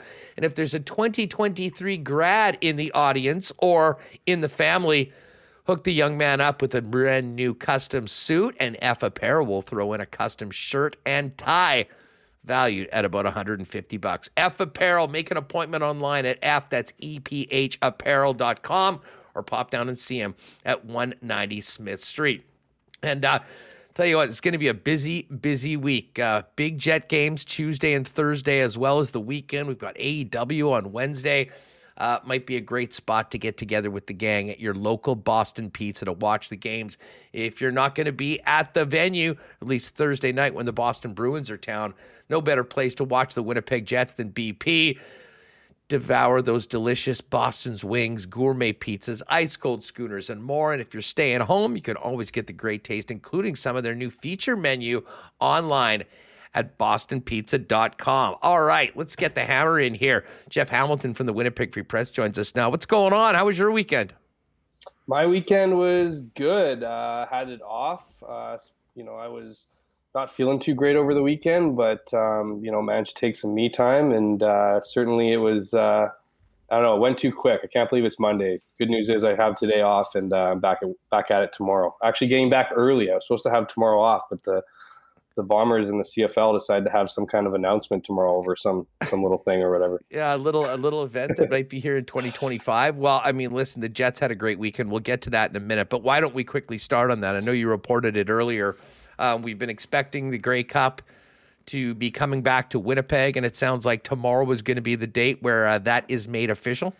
Yeah, you don't have the uh, you don't have the CFL and the and the Winnipeg Blue Bombers you know team up for a, a press or a yeah press conference and then invite the uh, premier and the mayor and, and, every other minister of sport that they can uh, toss in and not have some you know some some kind of grandiose news. Look this is these been, aren't just their takes on uh, the off-season editions and uh, maybe just, their yeah, thoughts on a, kenny lawler coming back to winnipeg. reveal. This are new jerseys. This is uh, yeah essentially going to be putting a stamp on on the winnipeg taking over the 2025 Grey Cups and celebrations. And then, you know, as anyone who's been following along, I think Winnipeg was, I don't know, disappointed is the word, probably a bit disappointed that they didn't get didn't get it in 2024. The way it works now is teams now bid for the games. It, it, doesn't go to just whoever hasn't had it for a long time as it has it been done for forever. And so, you know, up against the BC Lions team that has Amar Doman as their owner and has been very much like a Wade Miller in a lot of respects, in, in the sense that he puts a lot of work and effort and time into the game day experience. You knew he was going to also have a great package for the CFL and ended up winning the 2024 bid. So it just felt inevitable that given all the effort and time and, and money that the province and city was willing to give as part of Winnipeg's bid that they would they would get the next one. So almost feels a little bit too soon to be to be announcing it, but I guess they want to create the buzz and and get things going for for what should be a great celebration. Of course, after the next two Grey Cups, which is uh, Hamilton this year and then uh, and then BC 24 before arriving in Winnipeg. Well, I, I, mean, listen, I think it fits in with the. Uh, I mean. I think Winnipeg deserves it. I think as a host city, uh, we're a place where the Canadian Football League really means something. Winnipeg's at the top of the list. We all know about the success of the team over the last few years, and man, now we can start thinking about. And again, it's we're going to win the Grey Cup this year and next year, but that will be a huge, huge year for the football team with the potential of maybe playing in the big game on home turf for uh, for the first time ever. Um, obviously, we'll look forward to you reporting on all of that tomorrow. We'll hear what comes out of the presser, uh, but let's get to the weekend for the Winnipeg Jets. I was pretty clear. I mean, this was a crisis, if you ask me, Jeff. I mean, the team hadn't played well for an extended period of time. All the gains that they'd made in the first half of the season had just about been erased. And then they hit the road after two disappointing losses where they actually played quite well at home and get four massive points against Florida and the Tampa Bay Lightning. Um, how what did you think about the the team's play on the weekend and the bottom line, which was getting maybe the two most desperately needed wins in a long, long time that I can remember? Yeah, absolutely. I mean, I, I think it looked it looked better. It, has been looking better for a bit now, um, couple games, and it certainly. I think.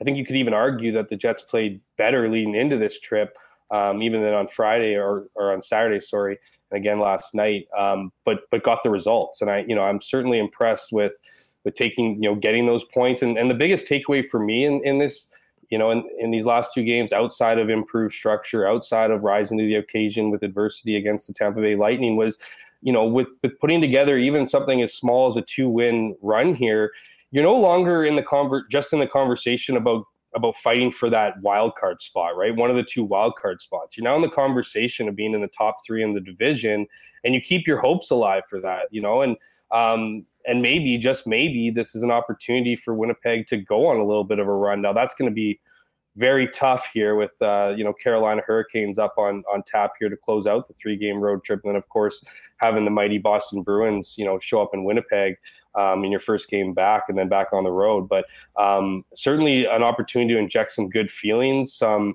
maybe some reminiscence of earlier in the season, particularly last night's game, and the fact that you know you're losing Josh Morrissey. I don't think a lot of people have you to win that game, even even though Tampa Bay played the night before.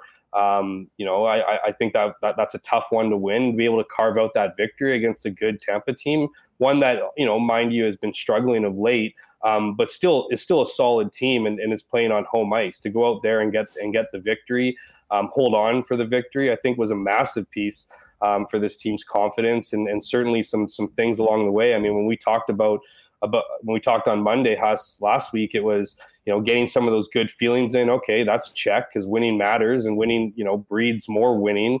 Um, and just again, lets guys kind of take a bit of a deep breath and not have to answer questions after every practice and game on what went wrong and what part of this period sucked and why does the power play brutal and, and what happened to the penalty kill? Well you know i thought you know some of those things were rectified over the weekend. Now you know look at the start with the penalty kill just in the in the sense that they they struggled against the panthers allowed three goals against and i think and then then came up massively against tampa particularly on that 62 seconds of of five on three. I mean connor hellebuyck has a lot to say for that to be sure, but um, certainly a, certainly a great rebound from them, and then a, then a power play that you know came alive. I know they allowed a shorthanded goal, but they needed an injection of confidence more than anybody else. And I, would heard you talking to Dave, uh, you know, in last segment. It's it's a great point. It, it's tough to get out of a funk in power plays sometimes because teams are kind of finding out what you're doing. It's the it's the it's the most scouted part of of your game. And when, when people talk about pre scouts, usually they're talking about, you know, of course they're going over five on five play, but that's certainly more fluid outside of,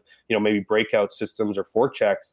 Um, if you really want to get a pulse on a team, you know, if you really want to get a, an idea of what a team's doing, um, it's the special teams. And so I think that was certainly weighing on this team, certainly with all the changes at, at, on the power play for them to finally get something going. I think that was a massive a massive boost. And then and then you know I kind of alluded to it, but Connor Hellebuyck, let's face it, he needed a game like yesterday, you know, and he needed to come up big. He needed to have you know, he need to give his team a chance to to win with timely saves, things that we've seen him do for much of the season. So all things considered, I think this was a you know it's certainly a great start uh, for the Winnipeg Jets, and and and at least at least for now changes the narrative here of of you know how this team's bleeding, and you know there's no way they're going to make the playoffs, and here come the Calgary Flames. Um, you know, putting together back to back wins on back to back nights certainly helps uh, change all that. Well, exactly. Um, and you know, I tweeted this last night. I mean, I can't remember two wins that this team needed so badly. Uh, you know, at times, I mean, I remember the when the team was really struggling a couple years ago at the end of the year. Um, and it was very late in the season, and it was a shortened season. Um, but they got that win against Paul uh, for the Paul Stastny 1000 game, and that sort of just eased the, the temperature around the club. But I mean, there was no other way to put it, Jeff. I mean, the team hadn't been playing well. They hadn't been getting results. They played a little bit better last week, but we were at a point in the season where there's no style points. There's no um, consolation prize for playing well if you don't get the points. And then you looked at the schedule going forward, back to back in Florida, Carolina, Boston, with what Calgary was playing. And there was a very realistic chance that if this team didn't do what they did on the weekend, you could be talking about a, a team that was literally at the playoff line or potentially behind them later on this week. So, um, you're exactly right. And I think it, it, it gets some good feelings back in the room. Uh, it helps with the confidence, and I mean individually, there were some big things that happened. Nikolai Ehlers scoring against uh, against uh, the Panthers, and I'm not sure if you saw it. the TV had a pretty good um, good camera shot of him close up, and he basically just exhaled and said, "It's about effing time." So you could tell that he was really feeling it. Kyle Connor didn't score. Mark Scheifele did though a couple.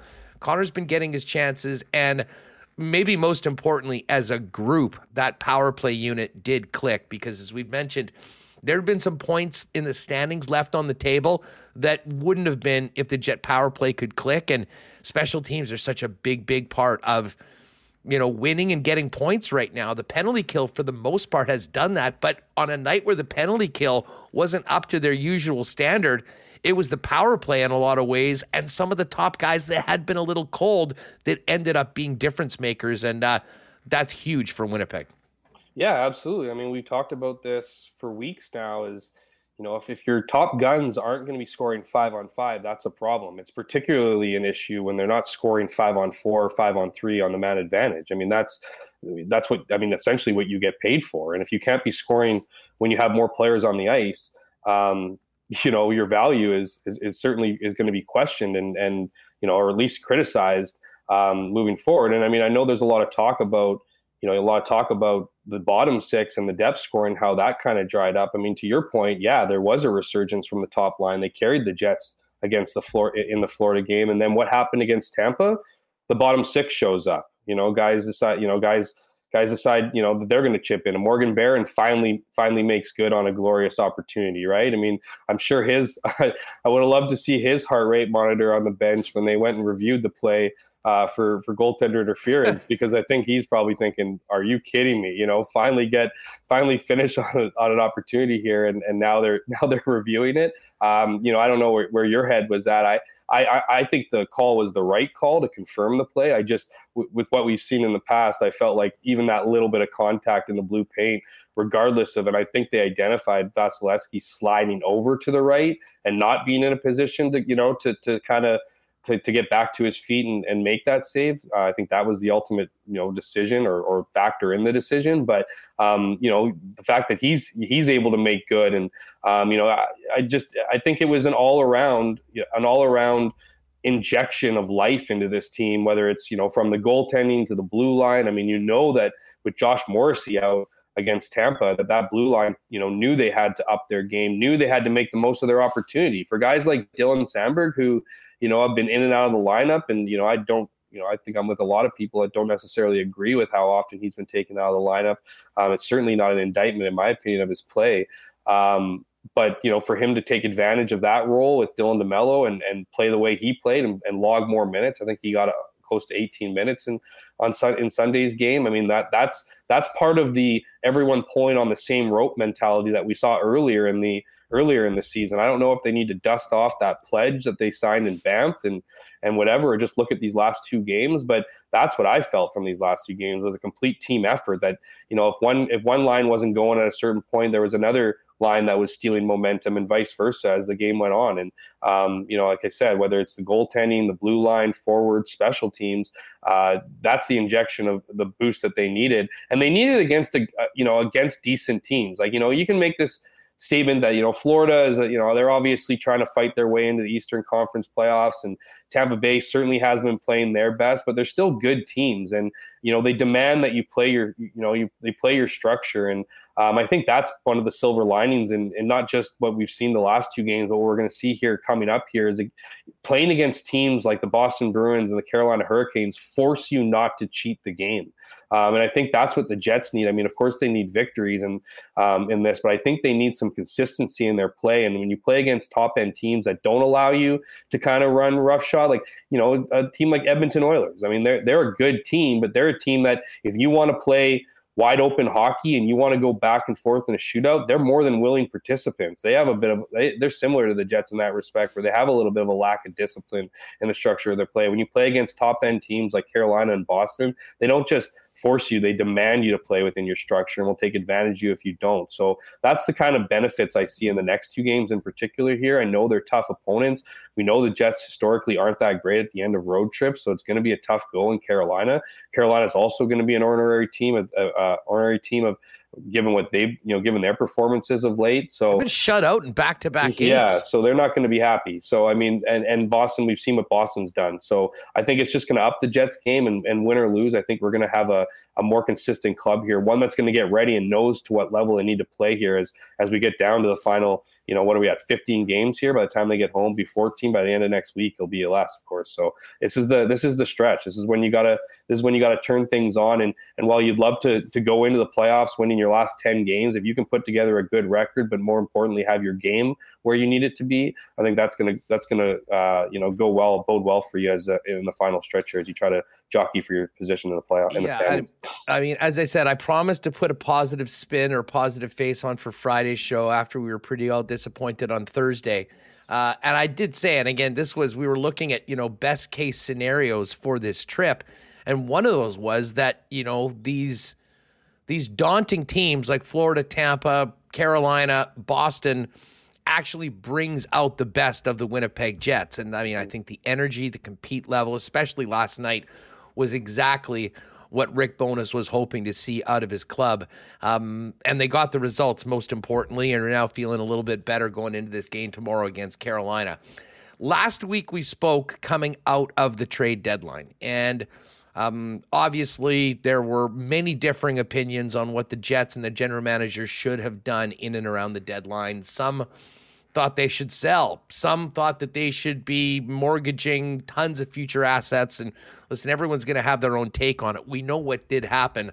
All that being said, man, have those two acquisitions made by Cheveldayoff panned out. I mean, Niederreiter has been arguably the Jets' best and most consistent forward since he got here. Mm-hmm. And holy smokes, did Namestnikov show how versatile he is, playing up in the top six in the absence of Pierre Luc Dubois and making a huge impact on the weekend. Yeah, absolutely. I think there's been, you know, there's been this narrative that you know the play of, you know, Nino Niederreiter and and Namestnikov is somehow, you know, I don't know, like we like all of a sudden people should be looking at the trade deadline as some kind of victory. I think there's certainly big great pickups. I agree with you wholeheartedly on Nino Niederreiter being you know the probably the guy the forward that's setting the example right now particularly you know whether it's from a scoring perspective or, or really just a you know a give a crap meter. I mean i think that's what they brought him in for was a guy who was going to be consistently hard to play against that you know played a heavy game that you know got in people's grills brought in some of that emotion right? I think right i mean right immediately from his first game i mean it was a bit of a questionable hit in that la game but that got the team riled up. I mean this team needs to be forced into emotion you know, they they're not a team that goes out there and runs guys. They're not like, you know, I think we talked about this before about the drop in hitting over time. You know, they were a heavier team earlier in, in the in the season when they had a lot of their, you know, a lot of guys out or injuries and were forced to kind of play deeper in their in their depth chart. But um, you know, Nino Niederreiter certainly, you know, has come as advertised. And I think his his addition was celebrated as a as a good move. Namestnikov not not as much, um, but all but was still viewed as a positive move for for the Winnipeg Jets um, in the fact that it was going to boost their boost their bottom six, and now here he is, you know, highlighting.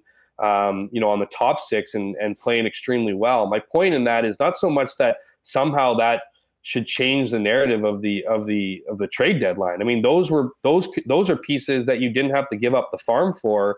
Didn't the have to make a big changes also depending on who you're talking to. I Well, mean, no, like of- very different narratives. for sure. But I think that. a lot of people, I think most people still were disappointed. And I think most people, I think this might even add to their disappointment in some ways, right? Because these two players are panning out. They are panning out. Why wouldn't you get more? Right? They wanted more than this. This is this was the you know the the the the complementary piece of the bottom six, a, a- a key for you know Nino Niederreiter is a great player and he's playing extremely well, but he wasn't one of the high end players on that board. If you were to get more players, if added another, you know, get a D man. Look, the way the Jets are configured right now, they're not a Stanley Cup contender. I'm sorry, Namestnikov and Nino Niederreiter, and I don't want to burst this. positive Okay, let me ask here, you this though: Do you think Cup that there was someone on available that made the Jets a, a Stanley Cup contender? I don't know. I wasn't in those rooms, Haas. I, I you know, No, but anyone paid- that was traded. I mean, we talk about all the big guys: Chychrun, Timo Meier. Yeah, you don't think the Winnipeg Jets getting Jacob Chychrun would be a better team right now, along with Nino Niederreiter and Namestnikov? No, no, but the question is, the question is, does that make them a, stan- a legit Stanley Cup contender? And when I look at the East, I, I mean, I certainly wouldn't be making that argument. Oh, for sure. But I think that makes them a contender in the West. You know what I mean? They don't have to. Lucky is they don't have to go through the East. They're a Western team, so they don't. You know, I think that like we talked to the narrative going into the the for the Jets heading into the heading into the the trade deadline was how the the West was the wild wild West. It was up for grabs, and so it's great that these two pieces hit. That Namestnikov's playing well, and it's going to be very interesting when Pierre Luc Dubois comes back in the lineup where you put him or if you move him from the top six. And Nino Niederreiter, same thing, as advertised, playing a heavy, great game. Adding another high end guy. I mean, whether or not you want to call them contenders or not, it's certainly moved more in that direction than where they are now. Because as they are now, I mean, they're, you know, they might do well, but they're literally leaning on the two guys that they brought in uh, you know, for at the deadline. I mean, that's nothing to take away from Mark Scheifele, who played a great game over the weekend, and and other guys. But you know, I, I'm just I'm just not like there's a there's so much hype from these two guys, and and, and for me, I mean, I look at this as being a, you know a great two great pickups to be sure, and Cheveldayoff deserves credit for that. But at the same time, you know, if you would have if you would have got another piece that would just would have put the Jets in a better spot because as good as these two games better are, spot I mean, right now, a better spot right now. But here's the thing, and I mean, I haven't changed my opinion on this at all. As great as these guys have been, and as much as they, I think, have raised the player, like these guys don't come in for free. I mean, the co- like Ottawa traded their first round pick in this year's draft, two second rounds, and everyone was shocked at how low that price was. Well, then we found out they turned down a couple other offers for multiple first round picks because they wanted a high pick. The Jets just didn't have that one right now. Um, obviously, there was a lot into Meier, and Meier would have been interesting. He, like Niederreiter, has t- team control for one more year. And I think there is an option that, you know, if he's not going to re sign with you, you can turn around and trade him before that. But the bottom line is where the Jets were, I mean, I would have been nuclear if all of a sudden they went and started trading their first round pick this year and a number of those top prospects because um, like everything comes with a cost and I certainly wasn't in the position that I thought that oh right now where this team's at the way they're trending that this you should be sacrificing future years for this year um, and to be honest, Jeff, one of the things that's come out of you know not getting that well, we could say what we want. Niederreiter's probably been as impactful as just about anyone that's been acquired at the deadline so far. I mean, I guess Orlov's had a really good run. He had some massive points early on, but he's right made those other players better. Like you can bring in you can bring in those guys, but nothing was happening with the Winnipeg Jets unless the guy, the majority of the roster started to play better and got back into a uh, into a groove. And I'll say this, even when they were losing the games before, I think Niederreiter has been a driver that's made Scheifele and Connor more competitive right now. And Namestnikov has amazed me. Uh, he has amazed me because he started that first game against the Oilers um, last Saturday night, the game that they won, playing with Morgan Barron and Adam Lowry. Lowry scored. Barron, since that point, has looked like an entirely different player, even when he was off the line. And, um, you know, sometimes, you know, some fresh blood can actually come in and really, you know, help in a number of ways. I still thought they might have added one more player for the bottom six. But I'll tell you what, a guy like Mason Appleton's really raised his game with one of his best games all season long. I think now with a little bit more competition. Bottom line is, I think the pre- the value of what the Jets gave up made a lot of sense. And uh, but both of these guys, I think, have far exceeded anyone's expectations in the short time they've been here. Yeah, I don't. I mean, yeah, I, I agree that to a certain degree. I mean, I don't think Nino Niederreiter has exceeded anyone's expectations. I think they expected him to come in and be heavy and play He's the way. Twenty goal scorer. He's basically been scoring every game. I mean, like if he did this for an entire season, we wouldn't be talking about a guy yeah, that's okay, traded Huss. for a second round pick. Great weekend, and say if they did this for an 82 game season, that's like he's only been here for two weeks. He's well, been know, doing it ever since well. he got he's playing here. Well, I mean, but but like, he, okay, fine, I'll, I'll I'll I'll give. He's he's he's gone above the expectations of the high expectations people had for him. But it was it's you know, and and that's a great thing. I guess my point here is, and you seem to like arguing with me about this, is that is that at the end of I the do. day, the deadline like, sorry, man, you can. It's awesome because they're probably going to sign. They might sign, you know, Niederreiter to an extension while he's older. They might sign Namestnikov to an extension while he's older. That's going to be great when you don't have Connor Hellebuyck, you don't have Mark Scheifele, you don't have Pierre Luc Dubois on your on your team. So what what are you like? You're just a guy with a couple great additions. This was a window, man. This was the one window for winning the Stanley Cup. The Jets aren't going to. You think the Jets aren't contenders now? The Jets aren't going to be contenders in a year from now, and probably for five years after that. So this idea that okay, like, so hold on a sec. Let's get let's dive into that. So do uh, Jeff Hamilton has just told us on Winnipeg Sports Talk that Hellebuyck, Scheifele, and Dubois all gone. I don't think it. I don't think you can look at it and say any of those guys will probably be back. Like I, I don't think you can say with a guarantee of any measurable, you know, any measure of of Let's certainty. talk about Hellebuyck because I kind of agree about those other guys. I think So it's you Scheifele think, you think. Connor Hellebuyck is is likely to come back here? Well, let's talk about it because I wanted to bring this up. Elliot Friedman today on uh, on uh, 32 Thoughts was talking about Hellebuyck, and he had said that by this time next year, he expects Hellebuyck to most likely be the highest paid goaltender in the National Hockey League. Now, I guess there's a possibility that it's not in Winnipeg because, you know, they could trade him in the offseason. But considering that the Jets have him for one more year, he's going to be coming off another incredible season. He will, like the Jets, I, I firmly believe the Jets are going to get, I've been saying all year long, Connor Hellebuyck's next deal is going to be like a Carey Price deal. It's going to be eight figures a year. It's going to start with a 10, and it will probably be seven or eight years. Um, if that's on the table from the Winnipeg Jets this summer, how does he not take it? You're asking me a reason why an American-born player who took issue and umbrance of, of having a vaccination here and seems to have and has a young family would want would want to have would want to have see has a young family would want to live in the U.S. Well, okay, put it that, but I didn't say that. I say You don't how think do you you get turn paid down that somewhere else? Well, I guess if you go and have another great season, but and I So mean you're that, saying if he doesn't have another great yourself. season, this he's not going to get that money. the. The Jets are the only one who are going to be like in one year. His stock's going to plummet if he doesn't have a great season next year. Think like, about the risk. Think about the risk involved in saying no. Ask John Klingberg how that worked. And I know it's a different situation, but Klingberg, uh, he got a little greedy. They offered him eight years at eight million. He ended up signing one year for seven mil and then just got traded for a fourth rounder. I'm ju- just saying, we're- we're- if I'm we're- if you're his agent, what are you telling him? well, I'm not comparing Take him the to money. John Klingberg, that's for sure. Um, a one, you know, an offensive D man. Uh, I'm just saying yeah, a guy that was you, going turned into his contract season had had a a, li- a lifetime set for life contract on the table and said no wanted more and now like it's just a cautionary tale on not taking the money when it's available. Oh, I think yeah, but I don't think. I mean, so you think he's going to be scared into taking a long term deal? Like I, I just think that if the Jets put forth a contract that he has earned, that you know that pays him and makes him the highest paid goaltender in the National Hockey League, I think it'd be very hard to walk away from it. Yeah, possibly. And I mean, yeah, maybe he does. And to me, he's the most important one. Like if Hellebuyck's here, I think the Jets are contending.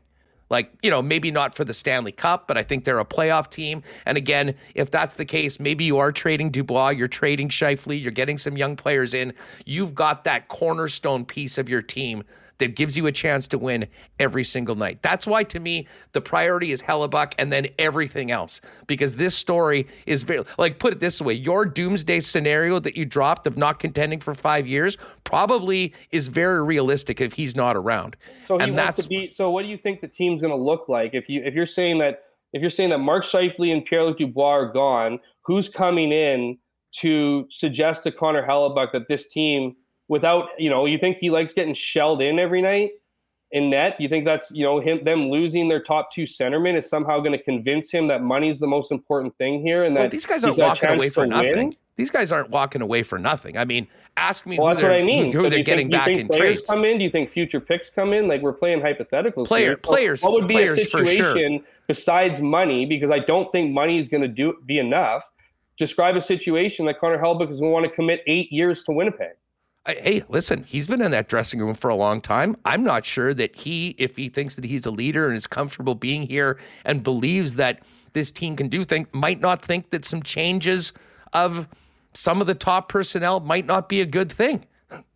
I mean, Yeah, I, but I mean that's uh, sure, sure. I, I okay, say that's true. Then, but you still need players coming in to. Here's the thing, though. I think that conversation with him him happens before that. Like to me, he's the number one priority. Would love to hear people's thoughts in the chat as well on this. Who? I missed the last part. I, I just said, I, I mean, to me, those conversations, like once we once we get to the offseason, regardless of what happens this year, the first thing on the long to-do list of Kevin Cheveldayoff is see what the story is with Connor Hellebuyck and whether you can get him signed. Oh, 100%. Yeah. I mean, no And I mean, I don't- like Dubois, we've the number heard- one priority. The, the the the issue is if you could lock down your number one priority and whether or mm-hmm. not he'd want to and whether or not he'd want to commit 8 years regardless of it being max money or the highest paid goaltender to commit to Winnipeg. He's going to want to see some, you know, like I mean he's been he's put in his time here. He's been here for for 8 year whatever it is now. Like, you know, he's going to finish his contract here probably. Well, probably not unless they can re-sign him.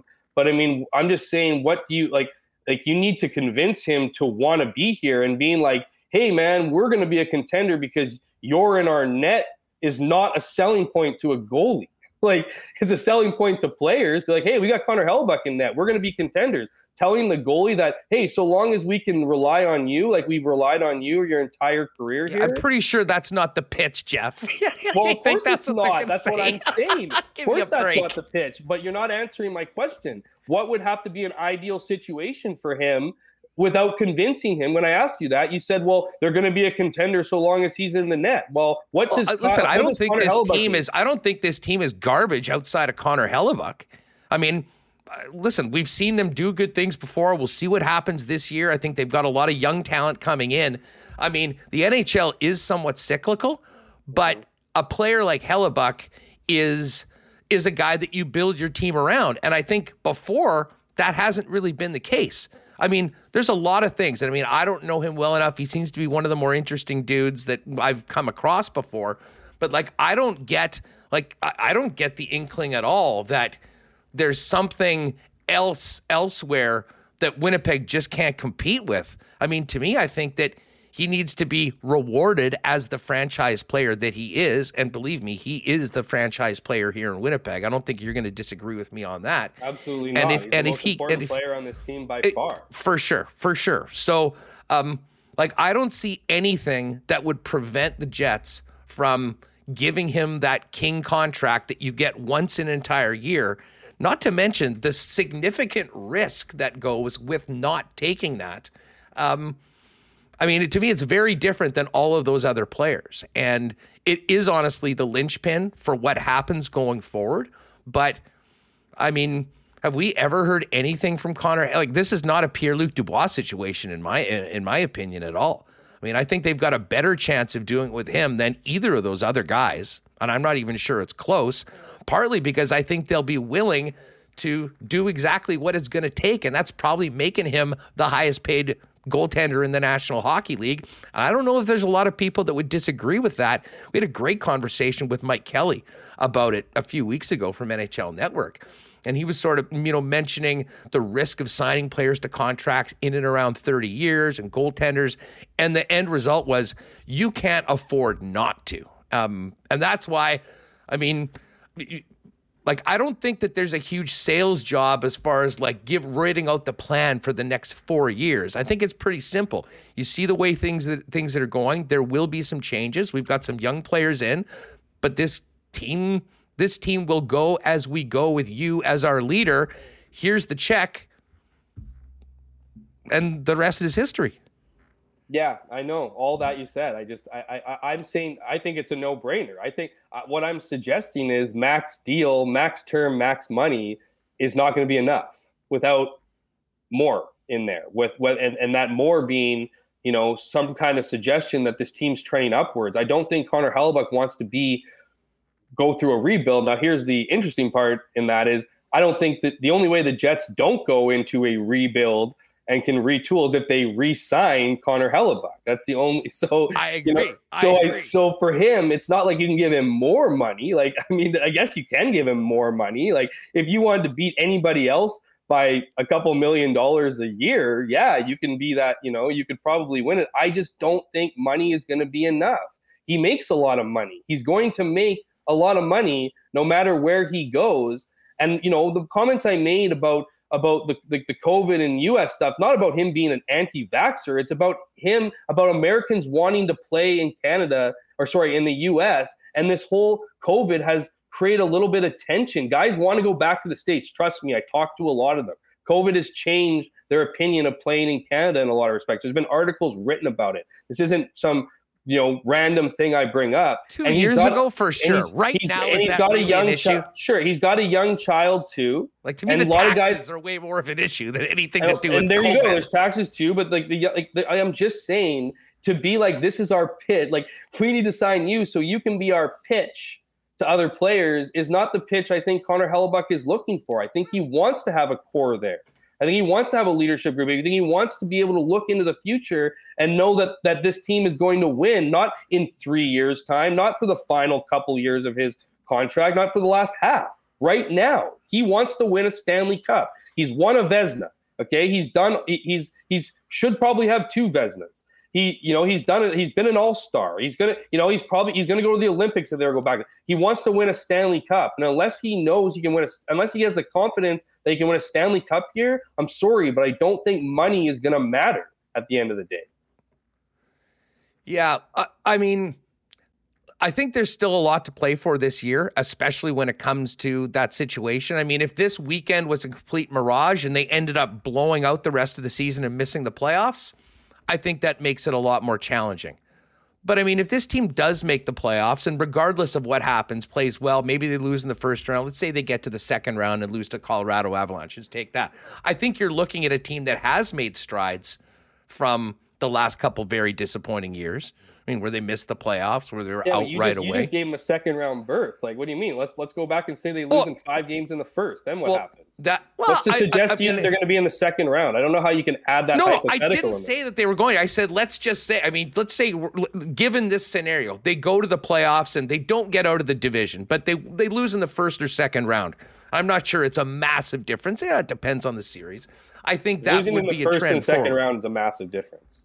Okay, well, especially if sure. you're going to talk in the context of this team making strides towards doing things, losing in the first round again. Well, they missed the playoffs last year. I right. mean, how can so if they make the playoffs and are competitive in it, that is a step forward from last year, right? Sure. Okay, so that that is what I'm saying.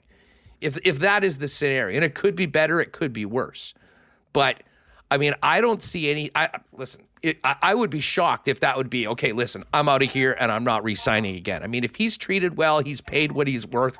I think it would be negligent on the agent not to get that done.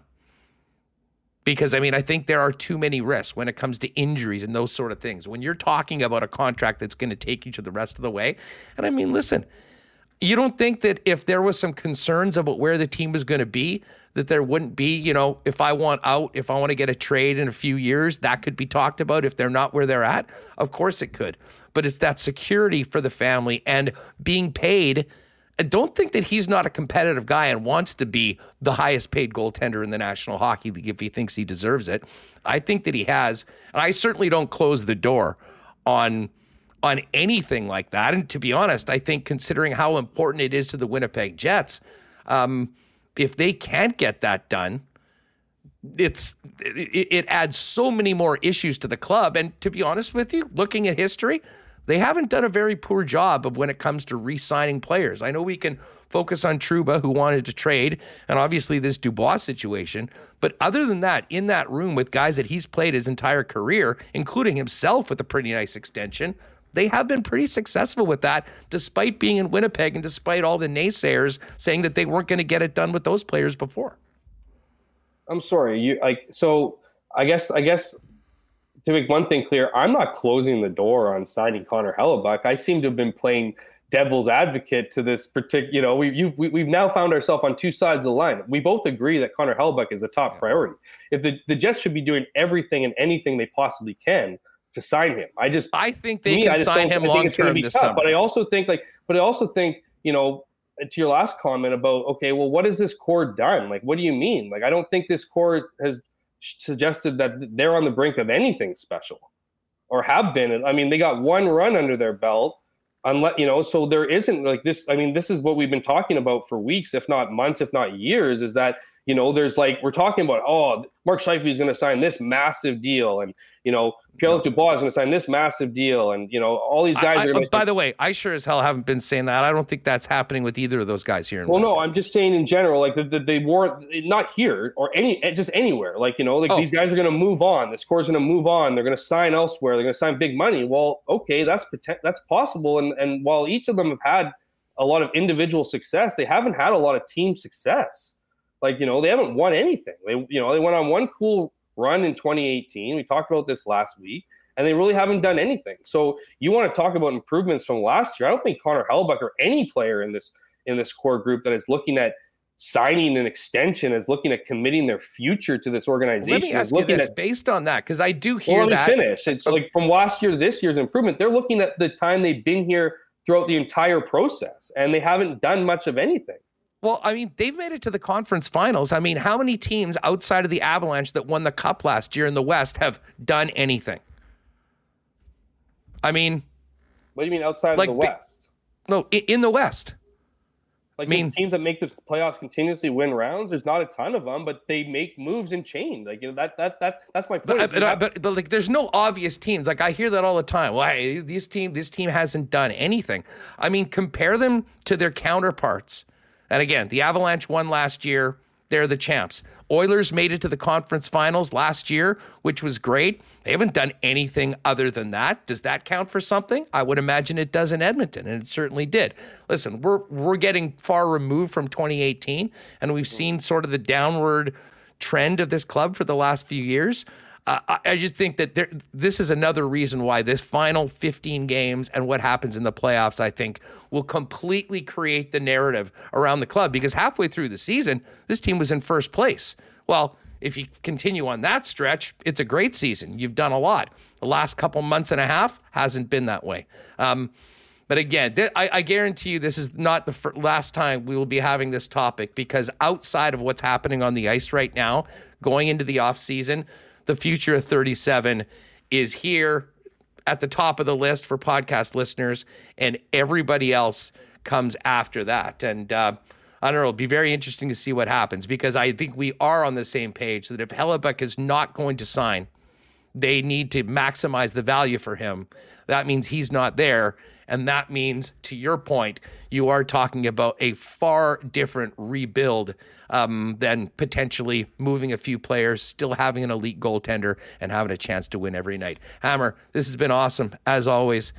You bring the best out of me. I try to give it to you, but you did you did some good. You did some good. Um, devil's advocating it, uh, today to. Uh, yeah, I don't even know how we went down this. I don't even know where the line of questioning went. I might have mentioned one thing, and then we went in our, you know. But I love debating you. I love. Uh, well, you said the next five years. They, you said sure, you said the next sure five years they're rebuilding because all those guys are going, and it's not impossible. It's not um, impossible. Um, it, it it's definitely not impossible. Um, but it but there's a lot of people that will take that narrative and say that well it's a done deal. This is the end of the road and that's it. And I also think it's very possible that um, that he's back and then they figure the rest out. Uh, what do you got cooking this week? Obviously the big Grey Cup thing tomorrow. Hey, I'll take it back. I think Kyle Buck signs max max deal. I think Pierre Dubois has a change of heart and doesn't want to go to Montreal. I think Mark Scheifele also takes a hometown discount, and the Jets win the Stanley Cup in 2025, the same year the Bombers go five for six in the Grey Cup, and Zach Collaros rides off into the sunset. Is that better? Is that is that more? Is that more online? Um, I got what I got the announcement tomorrow. It's ridiculous. I got a CFL. it'd be great if you were right, Wednesday. but the CFL. Now you argue against it. The CFL call column on on Wednesday, and then uh, Jets. Man, I'm off to. Uh, I'm off to. Uh, I'm off to Nashville for St. Patrick's Day, so that should be fun. Oh. Just in time for a Saturday uh, day game. Hey, it's an uh, afternoon game. And then it's an I'm afternoon in, game on yeah, Saturday. Just after, a heads up. I, I, know. I was just saying to get ready for an afternoon game, so I might just go straight from Tootsie's to Bridgestone Arena to Stones Throw away. Uh, from the, anyways, um, but yeah, I got that going. So I got a pretty busy week, and then I uh, I might stop off for a night in Montreal. Uh, uh on Monday before coming home and covering Jets again. So we'll see. Anything going on at the forum that night? You should talk to PLD. Maybe his bank has a spot in the suite for you. Yeah, I'm, I'm going to be checking real estate. Uh, I'm going to be calling real estate agents, seeing if any guys on the Habs have sold their home to him or renting it out or anything for the summer or anything like that. So I'll be I'll have my I'll have my ear ears on the ground then. Thanks so much for bringing out the, the best slash worst to me, uh. Hey, always dude, a pleasure. It's, it's Hope I can best. rile up the rile up the, the the the the listeners and uh and uh you know i appreciate them even we could do this for another couple hours and uh maybe we will. Hey listen that was awesome pal. Take it easy. Uh, have a good one and uh, have a good trip. Uh get put some things up on the gram. Oh yeah. I'll do my best you know traveling solo these days. I think kenny might be there with me so that might be might be do a kenny and and Jeff uh, roadshow thing, but we'll see. I'll uh, I'll certainly I'll certainly update you one way or the other, and I, I'm glad we can take some of these debates on on air rather than uh, just in person. no doubt. Take it easy, dude. Thanks so much. All right, there is Jeff Hamilton. Uh, well, pushing 500 in the chat. Folks, if you haven't already, hit that red subscribe button. Make sure you subscribe to the Winnipeg Sports Talk YouTube channel. And uh, while you're at it, hit that thumbs up too. It would be great. By the way, stay tuned. We do have our AEW contest winner. We'll do that at the end of the program.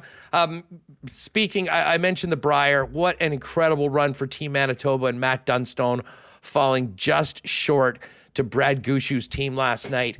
Um, I mean, an absolutely legendary performance by Gushue. They had to be so good to beat Manitoba in what was an absolute classic. The Dunstone team, though, will be back um, and we'll look forward to maybe catching up with Dunstone at the Princess Auto Players Championship in a few weeks uh, out in April with two final Grand Slams still uh, together. Of course, all of our curling reports brought to you by our great friends and great sponsors of Curling in Canada, Princess Auto, where you'll find the best deals on the most unique assortment of tools and equipment around. Everything you need to complete the projects on your list or start something new is at Princess Auto. Two Winnipeg locations, Panet Road, Portage Avenue West. And you can always shop online 24 7. 365 at princessauto.com. Uh, our friends at Culligan Water have been they've celebrated over 65 years in business as the go-to people in Manitoba for all things water. Um, they've got it all for you and your families water softeners, filters, bottled water coolers, whole home systems, and drinking water systems not to mention citywide water delivery services and commercial and industrial water products and solutions. Uh, you can check them out and visit them in person at 1200 Sargent Avenue. Give them a call at 204 694 5180 and uh, find out everything they can do for you, your home, your family, and business online at drinkculligan.com. Uh, Got to give a big shout out to our friends over Canadian Club. James just let me know that the CC and Ginger, folks, is now available in 473 milliliter cans. They're available at liquor marts and at beer vendors. If you don't see it at your local spot, just ask for it. And uh, hey, coming up from the 24th to 26th, uh, flash sale at Manitoba Liquor Marts of the Canadian Club Classic 12 year on sale for just $24.29, regular $31.99 from the 24th to 26th at Manitoba Liquor Marts, just one weekend only. And uh, coming up on what Saturday, the limited re release of the CC Chronicles 41 year old. There's less than 100 bottles available. This is the 29, 2019 release of the Chronicles series. They found some extra cases at the distillery in Windsor. So if you're missing this one for your collection, now is your chance. All right, let's get Remo back in here. And uh, Remo, wow, great stuff with Pooley. Hammer and I got down a bit of a road, but you know, it is something I wanted to talk about after Friedman's um, uh, mention of Hellebuyck and a potential contract for him on uh, 32 Thoughts. In that it is going to be expensive, it is going to be long, um, but to me, it is the the focus for Kevin Cheveldayoff at the top of his list amongst many things that'll happen regardless of the way this season ends. Yeah, wow. The chat was like sitting back like in a circle while you and Jeff were going. They're going fight, fight, fight, and like I, I think some people were on Team Jeff, some people were on Team Hustler. You got compared to Skip Bayless and versus Stephen A. Smith. Uh, that type of embrace who, debate. Was, who was Skip? Um, that's a good question. Who was? I don't know. Who? Which one was Shannon Sharpe? I don't. I don't know. But it was um it was. I was entertained over here. So well, listen, it's good. Hammer, I love having those conversations with Hammer. You should see us do it over a bar top and a few beers. Um, and listen, sometimes, and I know he was kind of playing a little bit of a devil's advocate, but it does kind of piss me off sometimes where it's just assumed that everything is over for these guys. Now, listen, the Dubois thing's pissed me off for a long time. This goes back to last summer. And I'm sure many Winnipeg fans felt the same way with what his agent had said. And, you know, at a certain point, if a guy wants out and he doesn't want to stay, that's just the way it is. It happened with Jacob Trouba. It'll happen again. But to me, Hellebuyck is not that guy. I haven't heard anything would suggest that he wouldn't entertain, um, you know, a true fair market value contract that rewards him for what he's done in Winnipeg. And to me, he's very different, but also more important and also needs to be done first because I think after Hellebuyck, you know, certainly that's going to affect your cap significantly for what you're going to have to pay him. Um, and you know, it just it just affects so many things competitively for the club. And to Jeff's point, it, it, if in his rig, original thing, I think got us talking about it, I mean, regardless of what happens with Dubois and Scheifele, if Hellebuyck is not here, um, it's just a totally different story for the Jets. And I mean, let's face it, it's not like there's any young elite goaltending prospects really that we've seen knocking on the door. I mean, the young guys with the Moose have been pretty good this year, but I think they're new. But this is very different than before Hellebuyck took over as the Jets goaltender, excelling at the American Hockey League, obviously being an NHL starter, and then getting the job and running with it for the last six seasons. Yeah, I agree with you that they need him maybe more than he needs them. But if you offer him, you know, a deal that makes him the highest paid goalie, a ten million dollar contract, really hard to turn that down. It's it's hard. So it is that's one of the things that's going to be fascinating. If you have Hellebuyck, you're a contender. If you don't have him, well, I think you got to start rebuilding. And what you know, they is there going to be a full blown? I don't want to call it a fire sale, but a major re major remodeling here with the Winnipeg Jets with Dubois. Um, you know, he's an RFA. Scheifele one year away, Hellebuyck one year away, and Blake Wheeler as well. So I mean, great debate. The chat really fired up. We see Team Huss versus Team Hammer. Uh, everyone, you know, it's I've never seen it so I, I divided. It. it. was hey, it was very. listen, even. I gotta give. I'll give Jeff a lot of credit. Um, and he's part of the re- part of the reason why I love having him on the show as much as I do um, like like legitimate debates. Embrace debate, as they say on First Take with my guy Stephen A. Um, some of the best debates that we've had have been with Jeff here on the program, and uh, that I would say was one of them. And it won't be the last time we talk about Hellebuyck's situation. Right now, though, just enjoy what he did for the club on the weekend, bouncing back from a really tough week earlier, and an uncharacteristic down game for him on Wednesday against the Wild, and that bodes very well for the Jets going forward. Um, Remo, before we get to the Coolbet lines and the winner of our AEW contest, a bunch of other things coming from the weekend. Did you watch the epic Canada Great Britain game at the World Baseball Classic that may have set the sport back decades? No, I'll be honest. I haven't watched any of the World Baseball Classic. I did see the Great Britain have these jerseys with like Great Britain just like written like horizontally in Arial font. Maybe the we thought Canada's jerseys were bad at this tournament, but Great Britain's.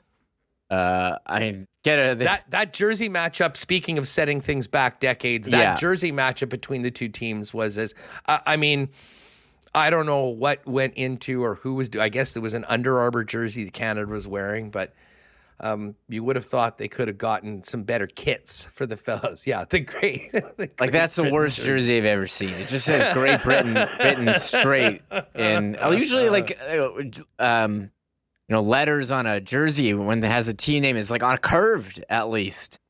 This yeah. is horrible. Like put in an effort. Uh, like who's Who's Anyways, Canada these? won an insane game, 18 to 8. Cal Quantrill, the guy that was going to be the ace of Canada, didn't get out of the first inning. Uh, they gave up three in the top of the first. They scored five in the bottom of the first and ended up winning 18 8 in seven. World Baseball Classic uh, underway at venues around the world. Uh, Scotty Scheffler ran away with the Players' Championship yesterday on the PGA Tour. Um, it just. It, the run that he's on over the course of the last 14 months, um, truly one of the great stretches in golf history outside of maybe Tiger Woods. I believe six international wins in his last 23 starts, a Masters green jacket, and now a Players Championship. Scotty Scheffler, unbelievable. And some big NFL news, Remo, that we should get to. And I guess we'll start off with the local story first. How about David Onyemata? The former Bison gets paid a three year, $35 million deal from the Falcons with 25 million guaranteed for the former Bison product, leaving the Saints to go to the uh, division rival Atlanta Falcons. Yeah, wow. I remember when he was coming in studio, like, was it before or after he got drafted? He was a large individual yeah. with an incredible story coming here, spotted by Brian Dobie and recruited to play football while student at U of M. And now he's getting paid, sorry, 25 million guaranteed? Guaranteed, yeah. Three years, oh. 35 mil. Oh, good for him. I hope he's partying uh, tonight. That's that's so awesome to hear. So good good for him and I mean I have nothing else else to add, but yeah, the such uh, a great dude and a big. And by the way, the Saints are now paying the price for all that dead cap money they have. They're going to lose Onyemata and probably two others from their line. There's been a bunch of other signings or agreements in the in the NFL, um, but the big news on Friday was the Chicago Bears trading the first overall pick in this year's draft to the Carolina Panthers. And Remo, the Bears got a haul. They get the ninth overall pick in the draft. They get the 61st pick in the draft. They get a 2024 first rounder, a 2025 second rounder, and DJ Moore, who's only 25 or 26 years old himself. You knew when Houston won that game at the end of the year and the Bears pulled into the first spot, having Justin Fields, that they were going to have some options. And I got to give the Bears credit. I think they did a hell of a job um, extracting a king's ransom for that number one pick when they already had their QB. Yeah, I think the best part of the deal is them getting DJ Moore. They've needed a number one receiver. Well, they had uh, who Elrod. They needed a receiver, you know, for a while here, and DJ Moore, you know, he can be that guy. And Justin Fields, he had some breakout games running the ball. He's a good thrower. So I do like that deal. And I've read that um, the Bears need to get to the salary cap floor, and adding DJ Moore's salary is pretty helpful for them. And just getting all of those picks when you already have your number one quarterback. Uh, very well done for the Bears. And I don't know, is there a consensus number one pick this year in uh, in the draft? Like I don't I don't know if is this the There's draft to be given all quarterbacks. There's four quarterbacks, and I mean some teams will like, but, but they're basically four sort of elite quarterbacks. Bryce Young from Alabama was thought to be the number one pick. I've seen a number of mocks think that the Panthers are going to go with C.J. Stroud from uh, from Ohio State. Um, you had uh, the kid from Florida, Richardson, I believe, that basically broke the combine with uh, all of his measurables coming out of Florida. Um, and uh, who was the other guy? Will Levis, I guess, in Kentucky was another guy that uh, that they thought would be there. But anyways, four really top quarterbacking prospects. So the Carolina Panthers are going to get their guy, and I'm sure Frank Reich is happy about it. Um, but a real changing of the guard in Florida or in Carolina over the course of the uh, the last real last 12 months. I mean, when you include the McCaffrey trade during last season. Couple other news: uh, fantasy god Austin Ekeler going into the final year of his deal, has uh, requested permission to find a trade, um, a team that, i.e., a team that will pay him. Um, Jason Kelce is coming back for one more year, which was great. I don't think we, a lot of speculation that he was going to retire after the Super Bowl. NFL is a great, way better place with Jason Kelce in it. Um, Jalen Ramsey traded to the Miami Dolphins on the on the uh, weekend, and Remo, as usual, Aaron Rodgers cranking up the drama, making everybody wait, still without a decision on his future as the uh, Jets try to find out whether he's in or out at coming to New York. And the Green Bay Packers seem to be more than willing to uh, trade Aaron for probably a fraction of what they would have gotten last year from the Broncos. Yeah, well, the Broncos uh, worked out pretty well for the Seahawks uh, that trade. So uh, Aaron Rodgers drama. I'm trying not to pay attention. I'm, you know, we're kind of over it. It's like, wait, just wake me up when there's a decision here made, right? I don't need to hang on Aaron Rodgers every word anymore, although it's kind of hard not to when you have him involved and New York Jets involved. You're going to be hearing about it, but it seems like this has been going on for a long time and he's gotten more and more. He came out of his dark room. Do we know what happened after yeah. that? Well, no, th- he was supposed to have an answer after the darkness retreat, and um, yeah. now apparently um, we're uh, we're still waiting on that. So that there'll be a lot more NFL news as we get through uh, as we get through this week. And one other football news: NFL and CFL, of course. Remo, legendary coach of the Minnesota Vikings and Winnipeg Blue Bombers. Bud Grant passed away on the weekend, and it sure was something to see, um, to hear the memories of so many that had dealt with Bud over the years. Uh, an absolute icon here in Winnipeg. Um, and really the guy that Mike O'Shea is chasing for the best and most successful coach in Winnipeg Blue Bomber history. Yeah, 95 years old, uh, tremendous outpouring of support there on social media. 102 56 and 2 record in the cfl um, i mean pretty impressive. He's got the statue at ig field.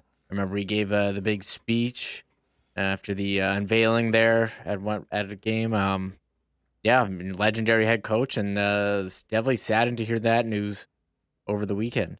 He, he was such a tough sob too. I believe it was the game the Vikings outdoor playoff game at TCF Field when it was like minus 20 and Bud Grant went out to do the uh, I believe it was the coin toss or something like that in short sleeves at you know 88 years old or whatever whatever the number was. He was um, football guy till he died. Um, RIP to the great Bud Grant a real loss for both the Minnesota Vikings and the Winnipeg Blue Bomber community.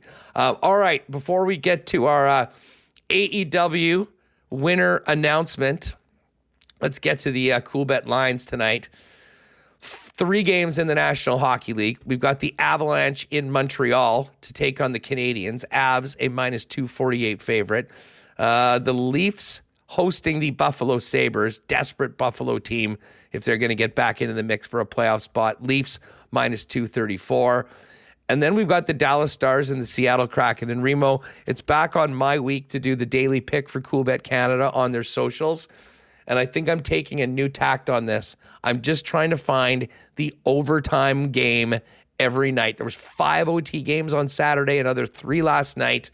Well, the draw over 60 minutes is plus 330 and I think two teams would both happily take the point and fight for a second one are the Dallas Stars and Seattle Kraken. So, uh, going to be hitting that plus 330 tonight on the draw. And uh, we might be trying to take a tie every week this year because you know what it is?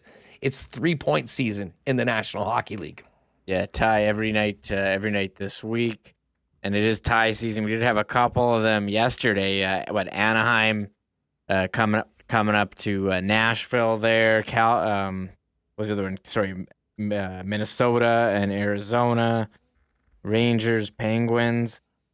Um, there's definitely out there where teams need to make sure they get that point, and I think both teams know it benefits them both. So why even bother scoring in a tight game with like five minutes left? Just like play pretty conservative, get the point, and hopefully you win. So I mean, I Dallas, did get that feeling. I don't know about you, but I did get that feeling in the final few minutes of Saturday's game uh, against the Panthers. Hmm. I mean, that was a point where both it's, of those teams absolutely had to have two, but one was better than nothing, and they weren't going to do anything to prevent that single point from happening. And then obviously, we know what Mark Scheifele did in overtime towards the end of the five minute period. I think it's been proven in studies that shot the number of shots decrease in a tie game um, like in these kind of scenarios, uh, people who have looked into it, they're smarter than me, and I think that would make sense, especially in these like non-conference games. Like, yeah. go each take your point and and go. But we know Dallas is like Mister uh, Overtime Loss team this season, so I would I would pick them to tie pretty much any night, right? Like how many so OT losses? Twelve? What is it? Uh, thirteen, I think. Thirteen or fourteen. Uh, thir- yes, you were correct. Thirteen yeah. overtime 13. losses. Same with Calgary. That's crazy. That's a lot. Coyotes I mean, have 11. Uh, listen, if the Calgary Flames were a little better in OT or a shootout, um, you're probably talking about a much closer playoff race right now. I mean, that's the other thing. If you're only getting one point when you go to OT, I mean, I'd imagine with 13, they'd have to be on the wrong end of the ledger, but who knows? Maybe 10 of their 30 wins are also in overtime as well. Uh, all the odds up at Coolbet. Of course, March Madness brackets are out as well. Check out all the futures over at Coolbet. Use the promo code WST on your first deposit. If you haven't played a Coolbet before, hook you up with a 100% bonus up to 200 bucks on your uh, on your first deposit over at Coolbet. Um, all right. Uh, by the way, I did. I'll throw this again for people that pop by here late, uh, or it's actually pinned up at the top of the chat or in the description. Get your tickets. It's filling up for uh, the sports trivia night Wednesday, March 29th, over at Little Brown Jug. Be a hell of a fun time to get together with the WST crew. First event we did was a big, big hit, and I imagine this will be similar. Not to mention, we get to drink all those great beers down at Little Brown Jug in the exchange. So there you go. Check our socials. If you're listening on the podcast, go to the YouTube. Yeah. In the description of this show is the link, and uh, it's going to be a lot of fun, Reem. Yeah, I was going to say winnipegsportstalk.com slash links for anyone on the podcast. It has all of our social media links and of course important you know that ticket info at the top. So that'll have it there. And i will add yes follow all the social media links as well the description down below. Trying to you know on here we're closing in on 9k subs. Got over 3k instagram closing in 2k facebook. So uh, help us out and if you do see our content on there make sure you're, you're liking it. tells the the almighty algorithms that uh, we're good and might show it to uh, more more people Scardy in chat, when is Huss scheduled to present his PowerPoint on the loser point to the NHL meetings in Florida? I'm not joking. I have offered that to a member of the Board of Governors. I have said it face to face to the commissioner of the National Hockey League and to Bill Daly. Um, they're not having any of it. Um, that's being said, everything looks a lot closer than it really is. Doesn't help the games, and the entertainment value in the last five minutes of these games is impacted. They know it. They just don't want to admit it. Yeah. Speaking of the GM's meetings, they are happening right now in Florida. I know Sean Reynolds is there. Um, here, here's what they're talking about real quick. Uh, coaches challenge. They want expanded for same team high stick penalties like when they guy uh, high sticks your own team and they don't yep. know because the game's too fast and incorrect puck over glass calls. I'll just weigh in on that. This shouldn't be up to the coaches to fix the referees' mistakes. Um, they should be able to, if it's that obvious, someone should be able to go down and, and buzz the ref and change it. it I don't think yeah, it should but be. What if to, it's not that obvious? What if it's then, just a really close call? I mean, that's that happens all the time. It shouldn't be. Then you can't tell anyways. So then it shouldn't be up. I don't think it should be up to the coaches. Like what? So you they only have so like so many challenges, and there could. What if there's more things that are challengeable? I don't know. I, again, it should be, the refs should. You have video review if it's that obvious. You well, can put it this way: they don't need to be reviewing every damn thing, but no, if it's important, don't. it's important enough to a coach. I think they should be able to challenge it, and I would suggest they just go along the lines of the NFL, where if you get your first challenge right, you get another one. And I mean, maybe there's a max during a game. Um, what is it? but what NFL, if they make if more mistakes two, right? than than the max? And there's another key moment, and they're like, "Oh no, you can't review. You don't have a challenge." When it's so obvious that it needs to be overturned. Well, if it's so if it's so obvious, then you would have your challenge because you were right before. I mean, the bottom line. But if is, you weren't right, though, coaches were using their challenges yes. as timeouts. I would and agree. It yes. was, and it was. I mean, instead of having a thirty second timeout, it was basically a two minute video review challenge for the exact same reason. Um, listen, the offside is still dumbest. It, it is still the dumbest, but I, I'm I'm for more. I, I, mean, for the most part, they get it right and they get it quite quickly. Um, so I, I would I would have no issue no issue with that. And if you wanted to expand some of the things like high sticking your own guy in the face and the other team getting a five minute major, they should be doing that. But I mean, I don't know what the other option is. If it's not on the coaches, who's it on? Didn't they have like uh they can review it, right? What, what happened when they called the five minute major on the weekend? They're like, oh no, we can review this now. So, well, that's what ref- the referees do that themselves. That's why they call the five minute major. Yeah, you so, can't review it if it's a two minute, but you can review it in uh, as a five, and we're seeing that a lot more right now. And I don't think anyone's complaining about it.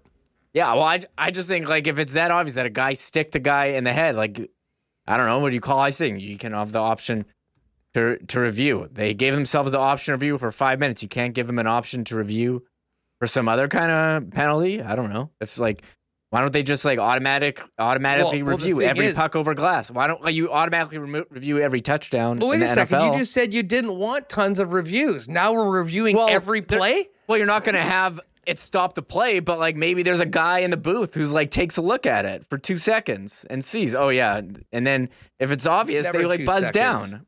It's you- never two seconds. I, I don't know. Just make the call, and if you don't like it, challenge it, and let like like Chuck says, and I agree. I like the fact that there's a Yes, like penalty that. for an offside uh, for a wrong challenge. To me, those like the puck over glass are usually pretty cut and dry. I mean, I don't know why that would be different than. Oh no, don't else- you know? Sometimes it like nicks the glass at the top, or it goes off someone else's stick, and you can't really tell unless you slow it down frame by frame. That's possible, sure, but I mean that's not ninety nine percent of them. Yeah, no, So, I agree. Use the challenge.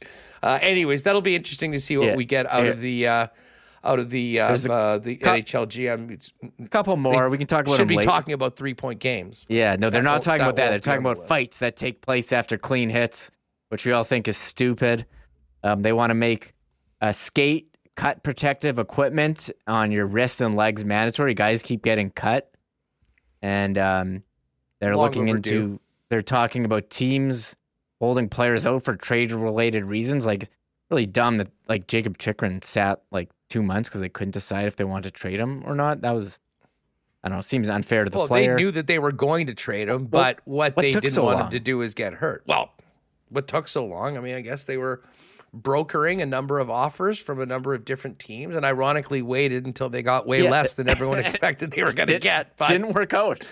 they they took their uh, they hey listen if they get a great player with that Ottawa pick this year we'll have a different we'll have a different feeling on whether it worked out or And then other comments, I guess Bill Daly's asked about asked about all the trades happening in the week before the deadline. Uh, I don't really know what he can say about that, but I think it's smart by the GMs maybe not to wait to the you know till the deadline. Like when you do a school project, like you're hand it in Oh, early. I thought right? the deadline was way better this year than any year I can frankly remember because there was so much activity day after day after day. Like, I know it's great for TSN to be able to pack everyone in for one day and have the f- trade deadline frenzy.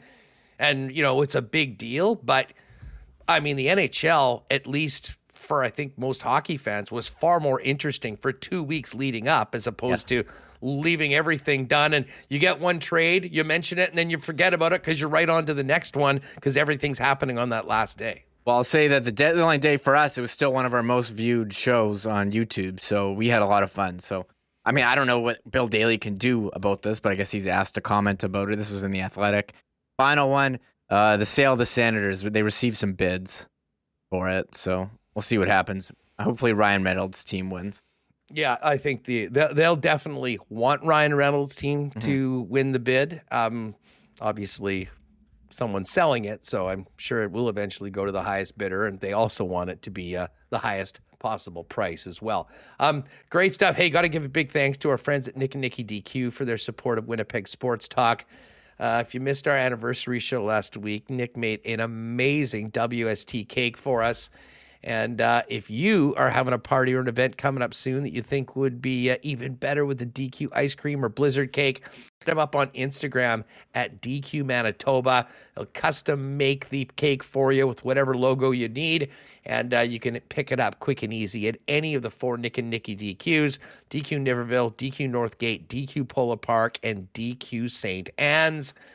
And while you're there, jump on one of those uh, flamethrower burgers, maybe some honey barbecue chicken fingers, and you can always grab uh, maybe some dilly bars or buster bars to take home for the family as well. Big thanks to Nick and Nicky DQ for their support of WST. Uh, all right, Remo, final act of today's show is to thank everybody for entering in our AEW contest.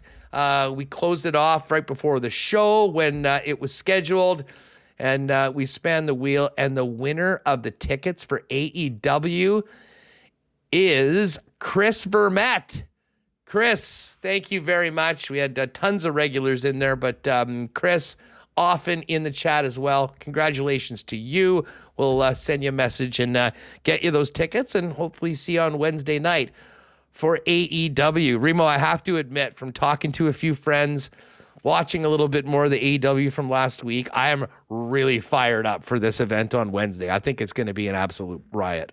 Yeah, I think it's going to be a huge card. And uh, we had Don Callis here Friday. Make sure you check that interviewed on our uh, on our channel here. And we tweeted out the video of him saying Kenny Omega is the greatest ever, and uh, just praising the Winnipeg born talent. So I think we got some smart wrestling fans here, and they're going to be cheering all on the Winnipeg guys. And I think it'll be a nice like homecoming uh, for all of them. So I'm looking forward to that event a Wednesday. You bet. Oh, and Chris is in chat. No way. Yes way, Chris. Thanks for entering. Thanks to everyone that went entered as well. And uh, I don't know. We'll see what our plans are. I know it is sort of an early start, so I'm not sure whether we're going to do a little hookup beforehand. But um, uh, who knows? Maybe even after. I know some of our regs are going to be uh, there as well. But uh, myself, Remis, uh, going to have a nice crew there, and uh, Chris, as I said, we'll uh, we'll be in touch and uh, let you know how um, to get those tickets and hopefully see you there. Well, listen, we went OT because I was going at it with Hammer, but it was a lot of fun. And frankly, we got into Hammer way late because we had such a great conversation with Dave Poulin. If you popped in late, go back and check that out. Lots of good vibes coming out of the weekend after those two big wins for the Winnipeg Jets. Huge game, huge game tomorrow in Carolina, and then back to host the Boston Bruins on Wednesday afternoon. Um, thanks so much to the sponsors that make this show happen every day. Big thanks to Jeff and Dave for uh, being such great guests. And obviously, a huge shout out to Michael Remis for making the show happen. And obviously, the sponsors that make this show happen each and every day. Tomorrow, another game day edition. Mike McIntyre will join us from Carolina. We'll set this up and expecting Andrew Harris on the show tomorrow as well, which should be a heck of a lot of fun. That's going to do it for us for an extended Monday show. We'll see you tomorrow live at 1 p.m.